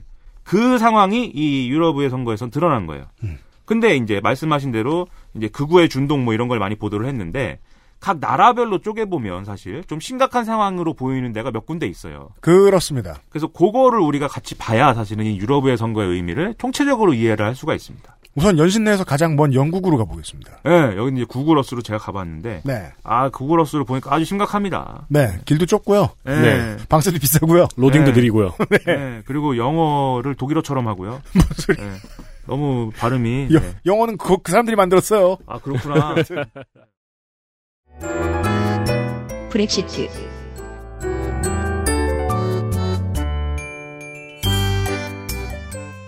아, 영국은 뭐 아, 익히 아시다시피 브렉시트 투표를 한 다음에 대안을 못 찾아갖고 지금 헤매고 있지 않습니까? 네. 지금 난리가 났습니다. 그간의 긴 과정을 아주 짧게 제가 정리를 해보면 네. 아, 뭐 어차피 시간이 없어 짧게 정리하긴 해야 되는데 네. 사실 브렉시트 얘기는요 관심 안 두면 뭐가 그냥 나가면 나가는 거고 아니면 아닌 거지. 음, 네. 지들이 뭐 어차피 못 먹고 못 살아 이런 생각도 들기도 하고 뭐 no deal 브렉시트 이런 단어가 있어가지고 네. 뭐 브렉시트 안 한다는 거야? 이렇게만 오해하기 쉬워요. 네. 간단하게만 정리를 해보죠. 일단 이 보수당 정부가 분열했습니다. 왜 분열했냐면 브렉시트는 하기로 했지 않습니까? 그래 브렉시트를 하기로 했어. 그러면 브렉시트 어떻게 해야 돼? 이거 가지고 이제 박 터지는 거예요. 일단 보수당 정부 내의 강경파들은 하드 브렉시트를 주장했습니다. 센 브렉시트. 예, 그게 뭐냐면 무슨 뭐 이걸 뭐 이런 거 저런 거 남겨놓지 말고 유럽연합하고 단절할 때 확실하게 최소한의 것은 뭐 있을 수도 있지만 하지만 확실하게 확 단절해야 된다. 확 끊어. 네. 그게 우리 브렉시트 투표를 해준 국민들의 어떤 그 마음이다. 음. 근데 이제 그 소프트 브렉시트를 주장하는 사람들이 반대쪽에 온건파로 있는 거죠. 이러다 나라 망해. 그건 실제로 할 수 없는 일이야. 네. 그래서 형식적으로는 형식적으로는 브렉시트를 하지만 내용적으로는 브렉시트를 조금만 하자. 음. 이게 이제 소프트 브렉시트입니다. 그래서 이제 지금 이제 그 테레사 메이 총리 같은 경우가 이 온건파에 속해 있고 소프트 브렉시트를 주장해 왔거든요. 예, 그래서 유럽연합 탈퇴는 형식적으로 하지만 일정 기간 이상 관세 동맹이라든지 이런 거에 대해서는 따로 조약의 형태로 음. 유럽연합하고 따로 이제 그 이면 합의라든지 뭐 이런 걸 해서 타격을 최소화하자. 지금 당장 온 유럽하고 교역 안 하겠다는 거냐? 지금 왔다 갔다 하고 있는 물자가 얼마인데. 네. 그리고 지금 이제 또 그 영국의 가장 큰 힘은 저 금융이기 때문에. 네. 예. 이 금융은 어차피 다국적 기업 아니면 하기가 힘듭니다. 큰 손은. 그래서 지금 언제든지 영국을 빠져나가려고 지금 정리하고 있다는 거 아니에요. 음. 회사들이. 예. 야, 무섭네. 네. 그런 상황이라는 거예요. 네, 가지마 우리 영국은 짱이야. 그러니까 메이 총리는 소프트 소프트를 계속 얘기를 하고 있는 소프트 그냥 저 편하게 가자 이렇게 얘기를 하고 있는데 어 한국으로 굳이 비교를 할 것 같으면 어 우리 저 황교안 대표가 왜 저럴까? 네. 왜 자꾸 목사님 같은 소리만 하고 네. 물론 본인이 좋아서 그런 것 같아요. 요즘 보면 그게 확실한데 전도사십니다. 전도사. 네. 다만 그 김민아 씨가 예전에 예측해줬던 거랑 그대로인 거예요. 이미 그 백색 극우의 발목이 잡혔기 때문에 한국당이 네. 얼굴 마담이 그런 소리밖에 못하는 상황이 왔다는 거예요. 영국에서도 테레사 메이를 보는 시각이 그렇죠. 강경론자들한테 너무 많이 휘둘린다. 그러니까 목소리 큰 사람을 따라가다 보니까 여기 와 있는 거죠. 네. 그러니까 테레사 메이 총리도 사실 그러니까 이 브렉시트라는 똥을 보수당에 쌌지 않습니까? 네. 이 싼 똥을 치워야 되는데. 부드럽게 치르느냐, 뭐 치우느냐, 넓게 벽에 바르느냐. 예, 그 이걸 치우려고 그러는데 계속 이 애초에 똥 싼 놈들은 이 똥을 벽에다 발라야지 왜 이걸 치우려고 그러냐 뭐 이러고. 음, 애써 싸놨는데. 예, 왜 애써 싼. 바르자. 예, 애써 싼 똥을 왜 아깝게 치우냐 뭐 이러니까. 그리고 실질적으로 심각한 문제가 발생할 수 있는 게 뭐냐면 이른바 백스톱하고 하드보더 문제예요. 아, 이게 좀 빨리 설명해 봅시다. 예, 네. 백스톱 하면 또 어렵고 hard border 하면 어렵지 않습니까? Irish 백스톱. 백스톱이 뭐냐면 저도 저도 몰랐는데 백스톱은 원래 우리가 가장 흔히 보는 건 야구장에 가면 네. 그 포수 뒤에 그물 있죠. 네. 그게 백스톱입니다. 네. 그러니까 즉 위험한 게 날아오는 것으로부터 보호해주는 안전장치라는 뜻인데 그렇죠. 뭘 하- 보호하기 위한 백스톱이냐 그 네. 물어보면 영국의 기자들이 이렇게 설명합니다. 아, hard border를 막기 위한 백스톱이다. 예. 뭐야 hard border는 뭔데 그럼? hard border는 국경입니다. 국경. 네. 음. 네, 국경을 얘기하는 거예요. 그러니까 무슨 얘기냐면 지금 예, 현재 북아일랜드의 경우에는 영국령이지 않습니까? 네. 그리고 아일랜드는 독립된 국가로서 유럽연합 회원국이잖아요. 근데 같은 아일랜드 섬에 있어요. 예, 원래는 다 아일랜드죠. 네. 아일랜드고 과거에 영국의 그 뭡니까 연합왕국 음. 유나이티드 킹덤에서 아, 유나이티드 킹덤에서 이제 아일랜드가 독립을 하느냐 마느냐를 놓고 음. 자기들끼리 이제 싸운 게 그게 뭐 종교 갈등, 민족 갈등 다 같이 합쳐져 갖고 그렇죠. 싸운 결과가 이거죠. 네. 이 영국 여- 여- 연합 왕국에 남아 있고 싶었던 사람들은 지금 영국령으로 남아 있는 것이고 네. 거기서 독립하고 있어 싶었던 사람들은 아일랜드로 나눠져 있는 거였 건데 주로 종교로 갈라져 있습니다. 예. 여기 계속 싸웠어요, 이 그룹들이. 그래서, 그래서 우리가 익히 알고 있는 IRA 이런 것들이 나오고 뭐 이런 거 아닙니까? 네. 임시 아일랜드 공화국군 1969년에 생겨난 현대 서유럽 최대의 무장 단체였으며 지금은 무장 활동을 거의 하지 않고 있습니다. 북아일랜드에서 발생한 민간인 시위 유혈 탄압에 반발하여 무장 투쟁을 본격화하였으며 현재까지도 이들의 존재를 영국의 북아일랜드와 아일랜드 탄압에 대한 자연스러운 반발로 무익한 테러리스트 조직으로 보는 시각이 양립합니다. 근데 그게 어쨌든 평화롭게 마무리가 되고 지금의 형태로 이렇게 좀 안정화된 이유는 물론 여러 가지 평화 조약이나 이런 노력들도 있었지만 마스트리우트 조약. 예. 이 북아일랜드랑 아일랜드 간의 국경이 사실상 없는 거나 마찬가지인 상황으로 운영이 되고 있기 때문이에요. 그 이유는 유럽연합이 있기 때문이죠. 유럽연합 안에서는 모두가 하나이기 때문에. 국경이 없어요. 예. 모두가 하나이기 때문에 북아일랜드랑 아일랜드도 그렇게 뭐 국경 문제를 가지고 싸울 필요가 없는 거죠. 국가는 다르지만 국경 없이 그냥 잘 살고 있는 거예요. 그렇죠. 지도에서 보면 국경이 써 있어요. 네. 근데 북아일랜드하고 아일랜드는 93년에 이 조약 이후로 EU가 됐으니까 국경이 없어요. 네. 어차피 화폐는 같고. 그렇죠. 왔다 갔다 할 때 여권 검사 굳이 안 하고. 그렇죠. 관세나 이런 것도 없고, 음. 예. 그냥 상품 교역이 자유롭고, 네. 그냥 하나로 사는 거나 다름이 없으니, 그냥 이렇게 살자. 그럼 되는 거예요. 이 동네 사람들은. 음. 근데 유럽 연합을 탈퇴하잖아요, 영국이. 네. 그러면 유, 이 영국령인 북아일랜드하고 그 다음에 아직도 유럽연합 회원국인 아일랜드 사이에 네. 국경이 생겨야 돼요. 생기는 거죠, 그러면. 음, 음. 예, 유럽연합에서 탈퇴했으니까. 네. 그러면 당장 아일랜드 사람들은 그 얘기를 다시 시작해야 되잖아요. 우리는 아일랜드는 어저 영국으로부터 독립해야 된다. 어 아니다. 우리는 뭐뭐 해야 된다. 따- 또 싸우기 시작할 거잖아요. 네. 그 북아일레, 북아일랜드의 입장이 이렇게 되는 거예요. 북아일랜드에 살고 있는 경제인들 입장에서는 망하기 딱 좋아요. 수출 교역량이 얼마입니까? 아일랜드 본토하고. 네. 그래서 이 국경이 생기면 진짜 큰일 나는데 또 문제는 뭐냐면 아 북아일랜드의 여당이라고 할 수 있는 북아일랜드 민주연합당이 있는데요. 네. 거기는 또 분리독립 주장이 아- 아니에요. 영국 정부에 붙어 있는 당이에요. 네. 그럼 그 입장은 뭐냐? 아일랜드 본토하고의 무역이 EU 체제가 돼 있으면 살아 있잖아요. 왔다 갔다 하잖아요. 네. 그건 좋아. 그 대신에 영국 본토하고 무역하기가 어려워진다는 거예요. 브렉시트를 통해서. 음, 길이 막혀서요. 그렇죠. 그래서 이쪽은 아일랜드랑 국경을 가르는 한이 있더라도 웨일즈하고 잉글랜드와 북아일랜드가 차별받으면 안 된다고 생각해요. 음, 음. 그래 놓으니까 이게 그 아일랜드 북아일랜드 사람들 되게 마인드가 되게 곤혹스러운 겁니다. 게다가 아일랜드하고 그 북아일랜드에 살고 있는 사람들은 아직도 감정이 안 좋아요. 구교와 신교 얘기해 주셨는데 그 유혈 충돌이 마지막으로 끝난 게 98년입니다. 음. 그 서후 서구의 최후의 내전 지역이라고 볼 수 있습니다. 복잡합니다 여기가. 네, 네. 네. 그래서 이제 다시 국경 지차 그러면 좋다는 사람도 많겠네요. 국경을 치자니 싫은 사람도 많고 네. 먹고 살아야 되니까. 네. 예. 국경을 안 치자니 또 여당이 싫어하고 음. 그렇습니다. 그러니까 이해관계가 다른 걸 지금 이런저런 장치를 통해서 눌러놓은 건데 음. 다시 처음부터 얘기해야 되는 거예요. 야 이제 어떡할래 이거를 또 싸울 거 아닙니까? 그러니까 이게 할 수 없는 거예요 이거를. 그래서 이제 유럽연합을 탈퇴하더라도 이 하드보더 문제를 해결할 수 있는 무슨 조항을 따로 만들자라는 게 백스톱이에요. 저, 저, 그게. 저기만 예외로 좀 두자. 예, 음, 이, 네. 그 여기랑 또 하나 있어, 뭐 지브롤터 뭐 이런 거 있는데 네. 비슷합니다. 얘기가 어쨌든 간에. 네. 그래서 요 백스톱을 백스톱 조항을 둬서 유럽 연합하고 마지막 뭐 유럽 연합 탈퇴도 하고 다 할 건데 백스톱만은 우리가 갖고 가자. 음. 어? 북아일랜드만큼은 좀 예, 이 야구공이 갔다가 쭉 쭉 나가면 음. 예? 뒤에 있는 아일랜드 관객들 쳐 맞고 이제 피나니까 음. 네. 그거 막는 백스톱은 좀 쳐놓고 가자. 그렇죠. 테레사 메이 이렇게 얘기한 거예요. 음. 그랬더니 no deal 브렉시트.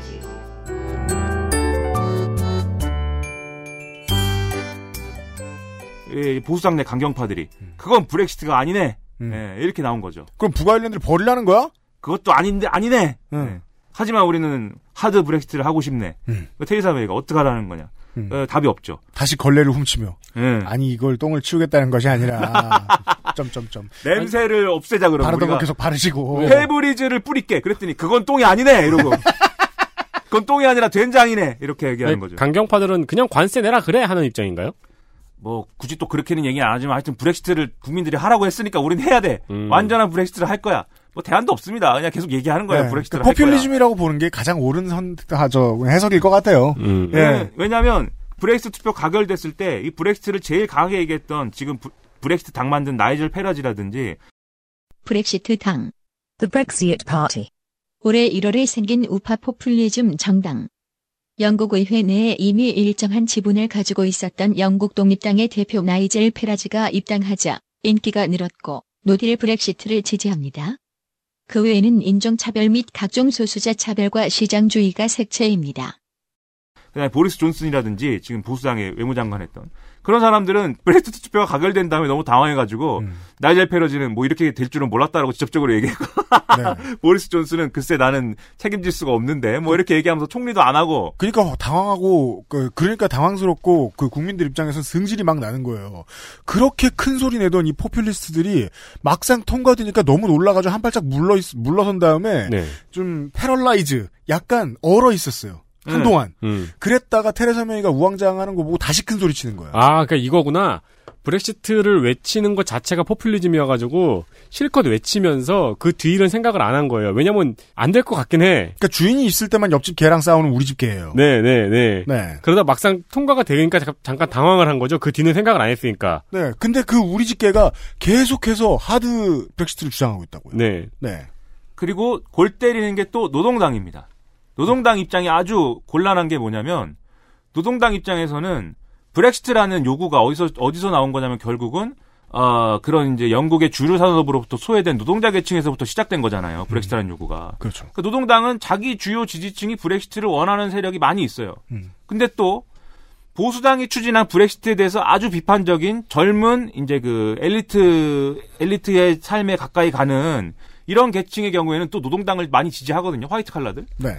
이 사람들은 브렉시트 하면은 브렉시트는 죽는 거라고 생각해요. 브렉시트는- 지지자들의 의견이 상반돼 있어요. 예. 그러다 보니까 노동당이 단일한 입장을 결정을 못하고 또 노동당 내부의 의원 구조도 양분돼 있습니다. 우리 엄마 아빠랑 내가 지금 평생 돈 모아가지고 빚 좀 합쳐서 런던에 겨우 집 한 채 샀는데 브렉시트 때문에 우리 망해. 예. 이 노동당 내의 의원 구조가 어떻게 양분되어 있냐면 지금 제러미 코빈을 중심으로 하는 전통적 좌파들 그렇죠. 이 사람들이 한 축이 있고 뭐 한 축이 있다고 말하기도 뭐한 게 이제 제러미 코빈이 있고 제러미 코빈이 있어요. 예. 그다음에 다른 쪽에는 과거에 뭐 밀리밴드라든지 이런 원래 노동당 엘리트들 그리고 그 마지막 뒤에는 우리 저기 누굽니까? 어, 제3의 길. 제3의 길들이 있습니다. 누구지? 톰 소여 아니고 누구지? 아, 뭐 있습니다. 그 부시의 부시의 푸들이라고 불렸던. 그렇죠. 아, 토니 블레어. 토니 블레어. 네. 예, 톰 소여는 왜 나왔어? 토니 블레어 이런 사람들의 후예들이 노동당의 원래 주류잖아요. 근데 그 주류가 노동당 그 주류들이 노동당 제대로 건사를 못 해갖고 제러미 코빈 같은 이단아가 나와가지고 지금 노동당을 살려놓은 거 아닙니까? 근데 어쨌든 간에 이렇게 양분돼 있기 때문에 그래서 브렉시트를 하자라고 얘기를 못 해요. 그리고 또 브렉시트를 하지 말자라고도 얘기를 못 합니다. 그렇습니다. 그러다 보니까는 브렉시트를 하지 말자고는 얘기하지 않지만 no deal 브렉시트는 안 돼. 이렇게 얘기하는 거예요. 그러니까 no deal 브렉시트는 뭐냐면은 지금 유럽연합하고 영국하고 브렉시트를 하기 위한 유럽연합 탈퇴를 하기 위한 별도의 어떤 협정이나 타협을 하고 있는데 예, 협정이나 약속을 끝내 하지 못하면 타협 꺼지라 그래. 예, 끝내 하지 못하면 이 원래는 올해 3월 달에 그냥 영국은 아무런 그 보호 조항 없이 그냥 탈퇴하는 거였습니다. 네. 리스본 조약에 그렇게 돼 있어요. 아까 말씀드린 리스본 조약에 탈퇴 의사를 명확히 한 2년 내에 예, 뭐 이렇게 합의가 없으면은 자동 탈퇴된다는 조항이 탈퇴다. 있어요. 예. 네. 다만 테리사 메이가 가가지고 유럽연합 가가지고 바지가랭이 붙들고 울며 불며 해서 10월까지만 좀 늦춰주십시오. 음, 음. 이렇게 해놓은 상태인 거예요 지금이. 최대한 똥을 치울 테니까. 예. 근데 그게 아니고 못 치워. 예. 그게 바로 노딜 브렉시트입니다. 예. 협상 없이 그냥 브렉시트. 예, 그냥 똥 먹는 걸로. 예. 네. 바르고 핥고 막. 예. 그러니까 제일 문제되는 거는 관세 쪽일 거 아니에요. 네. 네, 그러니까 기업들은 지금 이것만 바라보고 있는 거네요. 이 협상이 어떻게 되고 있는지. 네. 근데 이게 그대로 끝나면 이제 어? 스카톨로지 브렉시트가 된다. 네. 네. 그 문제는 뭐냐면 계속 그래 테리사 메이가 이렇게도 합의안 만들어 보고 저렇게도 만들어 보고 이렇게 해서 다 이제 의회에 어, 표결을 붙였지만 다 부결됐습니다. 네 번인가 부결됐어요. 세, 세 번인가 네 번인가. 네. 그래서 테리사 메이가 이제 멘붕이 오는 거고, 그러니까 어쨌든 10월 말로 브렉시트 시한을 연기해 놨는데 여기서 문제가 되는 건 뭐냐면 원래 3월 달에 브렉시트가 됐으면 그래서 이 영국이 유럽연합 그냥 탈퇴가 완료됐으면 유로브의 선거는 안 해도 됩니다. 지금 5월 달 5월 말에 한 거잖아요. 네. 그 3월 3월 달에 탈퇴했는데 안 하죠. 근데 10월까지 미뤘으니까 유로브의 선거를 해야 되는 거예요. 예. 유로브의 선거를 해야 되는데 결과가 빤합니다. 보수당은 개 망하는 거고요, 이 선거에서. 그다음에 지금 아까 말씀드린 나이절 페러지라는 사람이 대단한 브렉시트당? 사람인데 음. 예, 원래는 영국 독립당이라는 걸 만들어 가지고 유럽 연합에서의 탈퇴를 아주 적극적으로 외쳐왔던 그런 사람들이 사람이에요. 네. 근데 브렉시트 투표 가결된 다음에 거의 정계 은퇴했거든요. 이건 네. 내가 책임 못 진다 그러면서. 깜놀, 깜놀해서. 예. 네. 근데 다시 나타나서는 브렉시트를 왜 보수당이 철저하게 하지 않고 뭐 이런 이런다고 문제 제기하면서 난 브렉시트당을 만들어 가지고 유럽의회 선거에 나는 참여할 것이야. 또 표를 얻을 법하니까 돌아옵니다. 예. 그렇게 얘기를 하고 있- 하- 한, 거- 한 거예요. 그러면은 원래는 브렉시트를 요구하는 사람들이 원래는 보수당을 찍어야죠. 왜냐하면 보수당이 브렉시트 논의를 시작을 했으니까. 음. 그러나 그 표는 다 브렉시트당이 가져갈 것이고. 그렇죠. 그다음에 브렉시트를 원하지 않는 사람들은 다른 당을 찍을 것이고 보수당 절대 안 찍을 것이고. 네. 네. 그럼 그 과정에서 노동당은 지금 이 상황에서 yes도 못하고 no도 못하고 변수 노릇을 못하고 있기 때문에 손해를 네. 볼 것이고. 예. 그러면 보수당 정부로서는 유럽의 선거 때문에 타격 입고 테리사 메이는 그렇지 않아도 지금 사실은 아무도 브렉스 정국을 책임지기 싫어가지고 총리가 됐는데 총리 어부지리로 사실 된 건데 음. 그렇죠. 당내에 변변한 이런 튼튼한 기반이 없이 죽으러 왔습니다. 예. 테레사 메이는. 예. 유럽의 선거까지 죽으면 테리사 메이는 사실 총리를 할 수가 없는 거죠. 음. 그래서 사퇴한다고 했습니다. 그렇죠.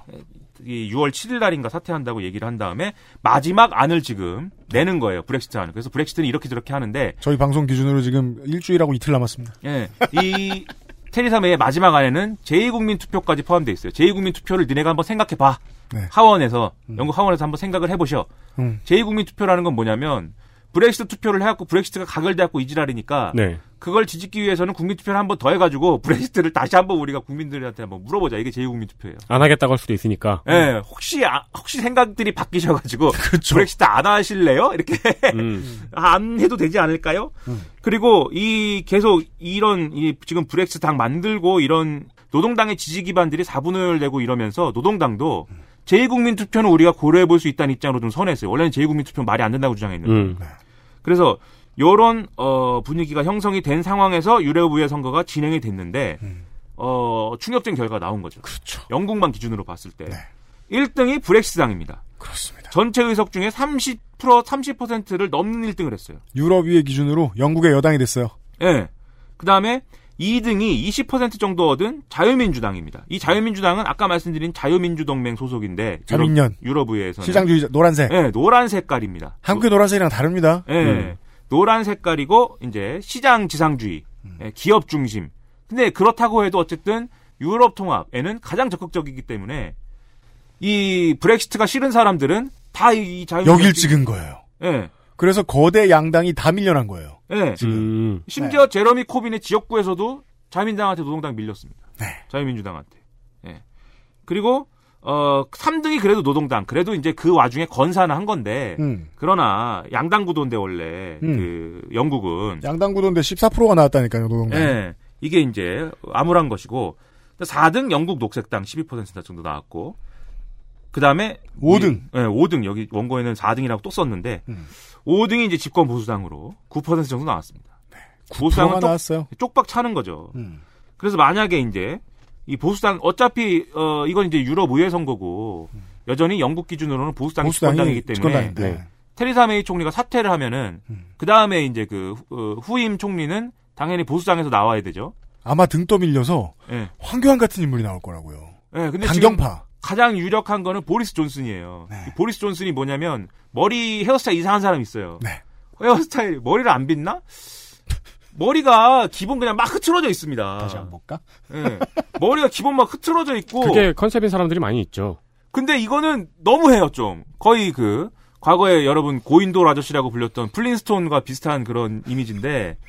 그러니까 아무튼 이 괴상한 헤어스타일의 보리스 존슨인데 그 보리스 존슨 오타를 내면 보리수를 치게 되는데요. 그 보리수 같이 생겼습니다. 네. 이 사람은 아, 이건 저기네요. 예. 자고 일어난 트럼프네요. 그러니까요. 머리 안 빗은 트럼프. 네, 근데 늘 그 상태로 나타나요. 그게 우연히 찍힌 사진이 아니고. 그게 빗은 거야. 네, 늘 그 상태로 나타납니다. 어디 미용실에서 하고 오는 거일 수도 있어요. 약간 shaggy cut 같기도 하고. 네, 이상한 머리를 항상 하고. 근데 이 사람이 사실은 과거부터도 하드 브렉시트를 가장 강하게 주장한 사람이기 때문에 음. 만약에 이 사람이 총리가 되거나 하면은 인기 발언만 계속 하는 다음에 노딜 브렉시트 그냥 될 가능성도 있어요.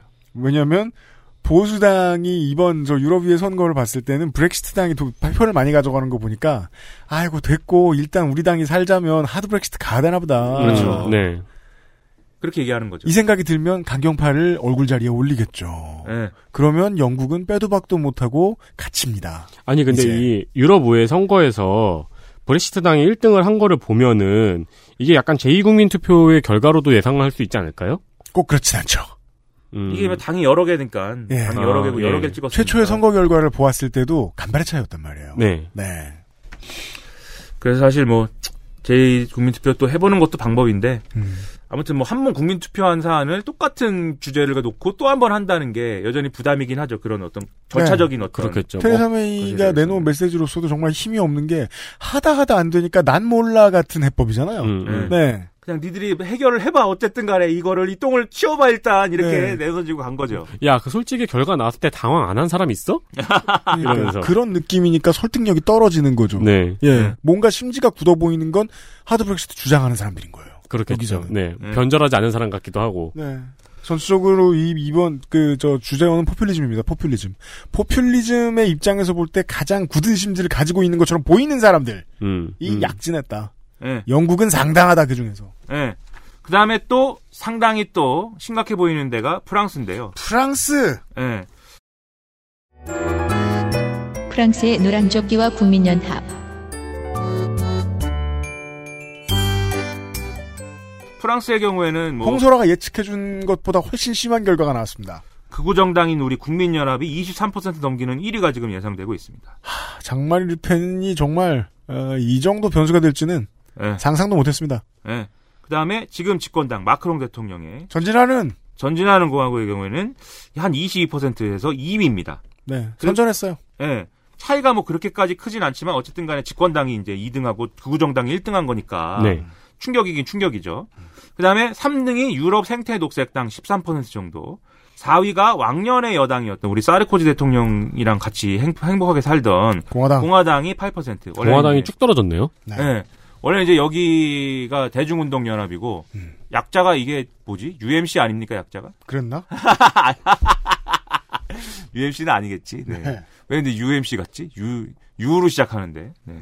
UD 뭐 U 모르겠다. 네. 그 다음에 5등이 우리 좌빨들. UMP네. 예? UMP네. UMP구나. 네. 네. 네. UMC 아니고 UDP네요. 네. 먼 친척이에요. 예.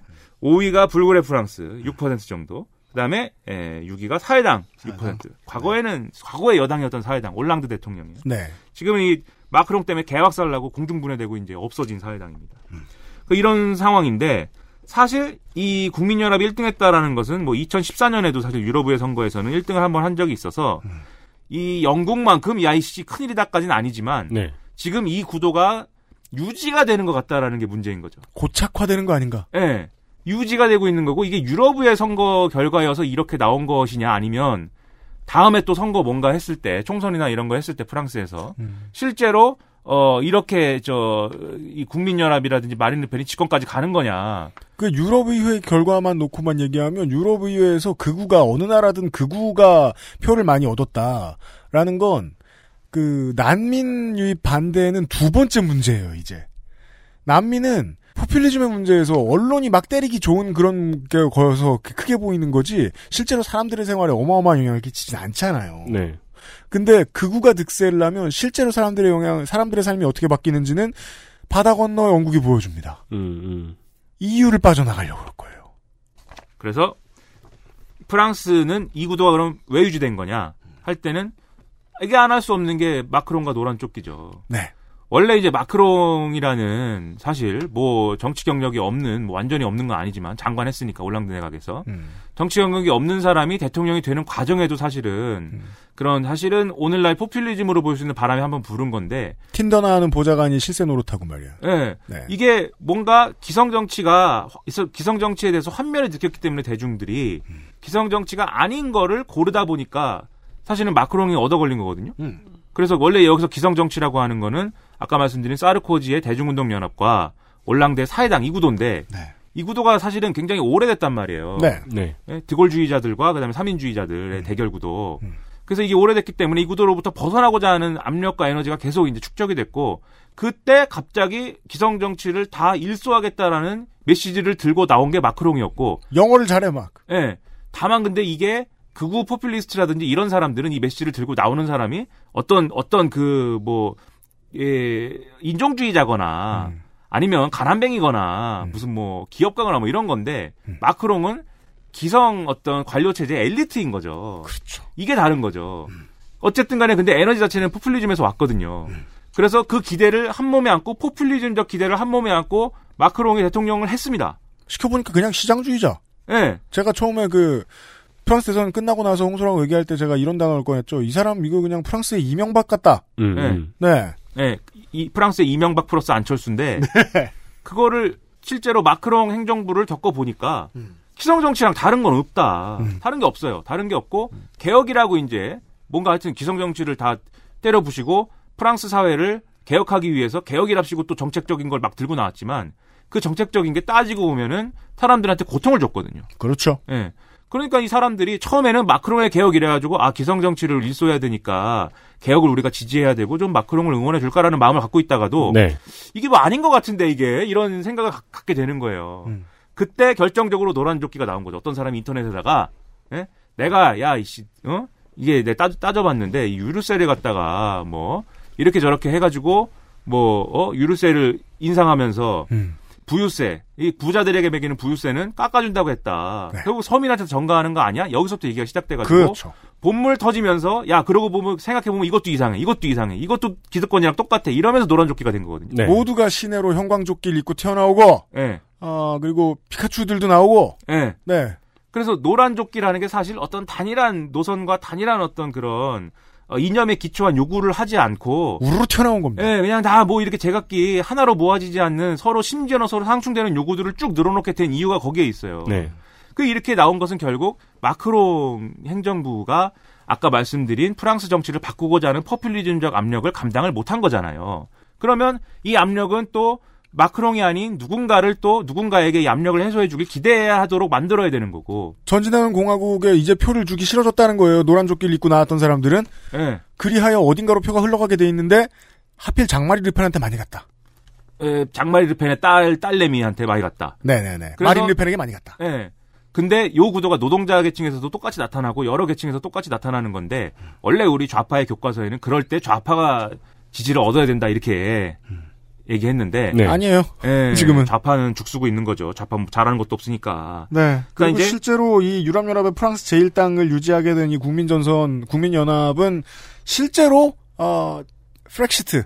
네, 제가 그렇죠. 부를 때는 불엑시트를 예. 요구합니다. 예. 예. 그래서 이 구도를 잘 봐야 되는 게 프랑스에서 벌어진 이 구도를 잘 봐야 되는 게 네.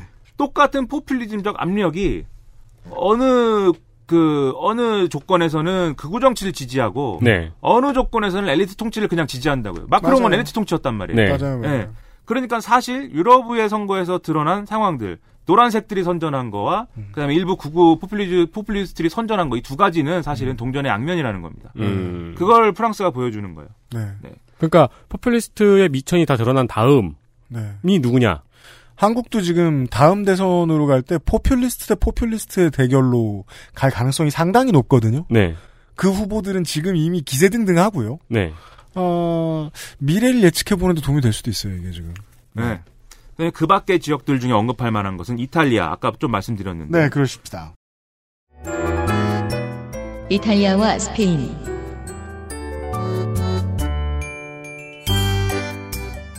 북부 동맹이 어쨌든 큰 표 차이로 1위 할 것이다 이렇게 얘기가 나오는데 네. 오성 운동은 몰락할 것이다 지지율이 반토막 나고 네. 그다음에 원래 기득권 정치에 가까운 중도 성향의 민주당이 좀 2등으로 다시 올라설 것이다 이런 이제 예상들이 나옵니다.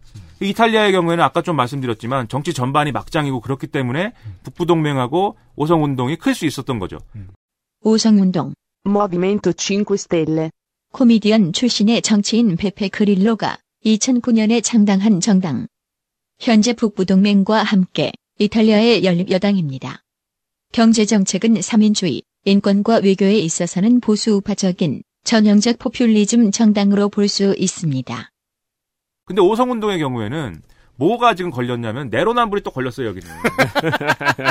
니네가 그렇게 어, 깨끗한 정치하라고 그렇게 얘기해놓고 니네 부패 스캔들 나고 뭐 지들끼리 뭐뭐 정당 이름 같기도 하고. 예. 근데 이게 정치 기법 중에 하나로 이제 저희가 네. 아, 공식 용어로 등재 혹은 질병으로 WHO에 등재해 달라 그래야 되겠어요. 예, 진짜 정치 질병 코드 1 NRNB. 그 니들끼리 맨날 다 해먹고 뭐냐 이런 거에 걸리면서 네. 오성 운동이 지지를 많이 잃었고. NRNB다 이놈들아. 예. 북부 동맹은 아까도 말씀드렸듯이 깨끗한 정치 이런 게 아니고 유럽 연합을 탈퇴하고 반이민 정책을 하고 이런 알맹이가 있기 때문에 음.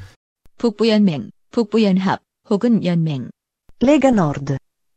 91년에 창당된 현재의 연립여당.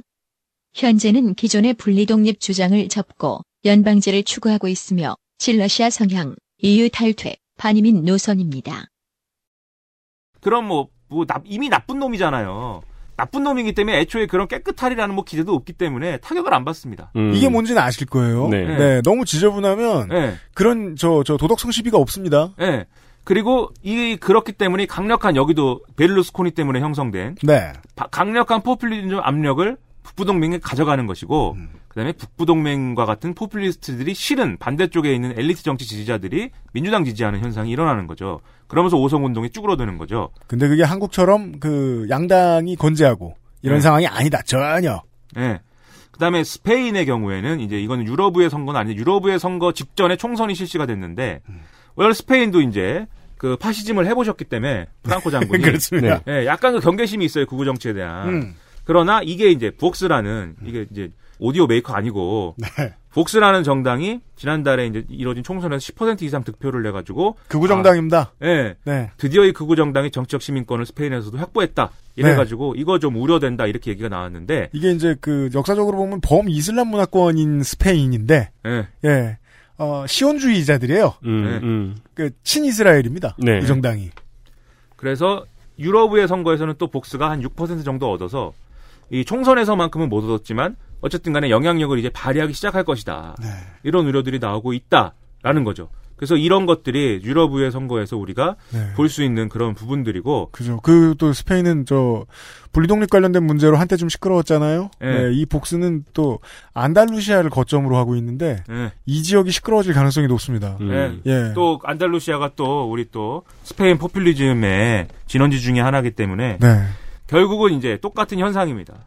네. 그래서 아까 말씀드렸듯이 유럽의 선거 결과를 에, 유럽 연합의 유럽 연합을 유지하는 거냐, 그 다음에 유럽 연합을 깨는 거냐 이 구도로 치러진 거고 그거에 의미가 있는 거기도 하지만 유럽에 존재하는 포퓰리즘적 대중적 압력이 포퓰리즘을 지지하는 대중적 압력이 유럽 연합을 지지하는 쪽과 유럽 연합을 지지하지 않는 쪽 동시에 양쪽에 지금 어떤 어 정치적인 현상으로 이어지고 있다라는 걸 같이 봐야 사실은 맞습니다. 이 결과가 총체적으로 이해가 된다 이런 말씀이죠. 그렇습니다. 네. 네.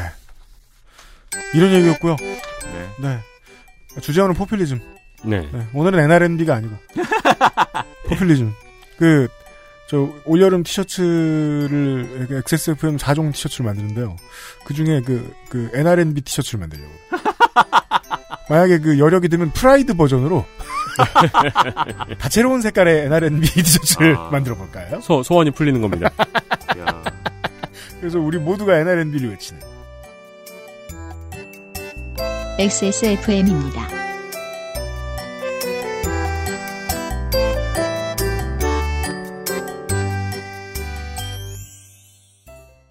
먹어 다시 찾는 로아스웰 맥주 효모. 이걸 왜 먹어 하냐면 내가 고민이 많아서 이것저것 찾아보다가 맥주 효모가 좋다고 해서 배우랑 해외에서 파마랑 다 먹어봤는데 근데 왜 자꾸 라고 말하면 가 되는 거야 이거? 하여간 먹어봤더니 두피랑 모발에 영향을 주는 맥주 효모 비오틴 셀렌이 많아서 그런가 이게 힘이 생기면서 이마선을 따라서 머리가 올라오고 찌는 느낌이 들고 또 알약이어서 냄새도 없고 먹기도 편하고 자꾸 삐삐거려서 말을 못하겠네 하여간 이거 먹어보면 느낌이 온다니까 XSFM에서 한번 찾아봐. 먹어보 다시 찾는 맥주 효모 로아스웰. 당신의 취미가 당신의 직장과 큰 관련은 없죠. 그렇지만 이 비올라는 제게 직업만큼 중요한 것들을 줬죠. 힘과 부드러움의 조화, 앞에 나서지 않고도 내 역할에 자부심을 갖는 법, 그리고 지금도 연락하고 지내는 쿼테 친구들, 악기를 내려놓은 지금도 평생 가는 재산입니다. 이제 서울 학생들에게 당신의 삶을 풍성하게 만든 꿈을 나눠주세요. 2019 서울시 교육청 악기 나눔 아름다운 가게와 낙원 악기상가에서 더 커질 서울 학생의 꿈을 기다립니다. 서울 학생을 위한 악기 나눔 캠페인은 서울시 교육청이 함께합니다. NRM가 중요한 게 아니라, 예. 그, 포퓰리즘적 메시지가 이 유럽의 선거를 둘러싼 이 언론 보도들을 보고 있으면 너무 강하, 진해서. 네. 그 보는 입장에서 겁나는 거예요. 네. 제가 아까 그, 저, 처음에 얘기할 때 인도 총선에 대해서도 얘기했는데, 인도도 사실상, 사실상 백색 성격을 가지고 있다고 볼 수 있는 극우 정당이 지금 압승을 했단 말이에요. 음. 근데 거기는 이번에 대, 대대적으로 뒤집어진 것도 아니고, 그 재선한 거예요, 재선. 아, 예. 그리고 유럽의회도 그 흐름을 보여준다는 거죠. 지금은 10% 20% 정도의 표의 움직임만 있었는데 다음번에 여기가 임기가 7년인가요? 5년일 겁니다. 5년, 네, 5년. 다음 임기가 지나가서 다음번에 선거를 하면 이게 더 가속화돼야겠구나. 음, 음. 라는 생각은 들어요. 전 세계적인 분위기가 아닐까? 이 포퓰리즘 정당은 전부 다 유럽 연합을 찢어놓자고 얘기하는 중인 거죠. 그런 거죠. 거의 다 그렇다고 보시면 됩니다. 네, 네. 그리고 영국과 프랑스는 또 특이하게 포퓰리즘 그 다음의 모습을 보여주고 있는 거잖아요. 그 이렇게 되면요. 전 세계 경제에도 영향이 상당해요. 네. 하나의 엄청난 그 경제 공동체가 무너져가지고 각자 제살길을 찾고 있느라 바쁜 동안에 거기에 교역국들이 엄청나게 손해를 봅니다. 어, 그런 일도 한국에 생길 수 있는데 물론 당장 생길 일은 아닙니다. 처음에 네. 말씀 당장 생길 일은 아닌데요. 네, 아, 아저씨가 큰 그림을 보여주시면서 어, 미래를 예측할 수 있게 해줬어요. 아, 예. 그래요? 네, 그렇구나. 그 그런 거요. 예. 또 우리가 뭐 그- 대항해 시대 시대 얘기한 줄 알았어요? 얘기했겠지 구글- 본인은. 구글어스 얘기하는 줄 알고. 근데 진짜 이렇게 보면은 우리나라 대한애국당 크듯이 크네요. 지금 저의 예측은 대한애국당이 더 못 클까봐 네. 걱정이 커요 제가. 아, 흡수해버릴까봐? 네. 네. 우리의 어엿한 백색 정당 네, 흡수될까봐. 파이팅. 악, 악인 악인 마인부. 곰, 곰 파이팅. 아닌 곰 파이팅. 마인부. 곰 파이팅. 네. 아, 그 민주주의는 무슨 프레타포르테도 아니고 어, 트렌드가 있나 봐요. 한 곳에서 무슨 일이 생기면 꼭 따라가더라. 음, 네. 왠지는 모르겠는데. 네. 네. 아, 그래서 불안해가지고 한번 정리해 보았습니다. 네. 김민아 시사 아저씨와 함께한 미나문구와 함께한 320회 그것은 알기 싫다 목요일 순서를 마무리 짓도록 하겠습니다. 아, 내일 이 시간에 그동안 오래 했던 얘기 하나만 좀 정리하는 시간을 갖도록 하겠고요. 예, 그건 내일 다시 얘기하고요. 윤세민 에디터와 유승균 PD였고요. 김민아 아저씨를 곧 또 뵙도록 하겠습니다. 미나문구 시간이었습니다. 들어주셔서 감사합니다. 감사합니다. XSFM입니다. I D W K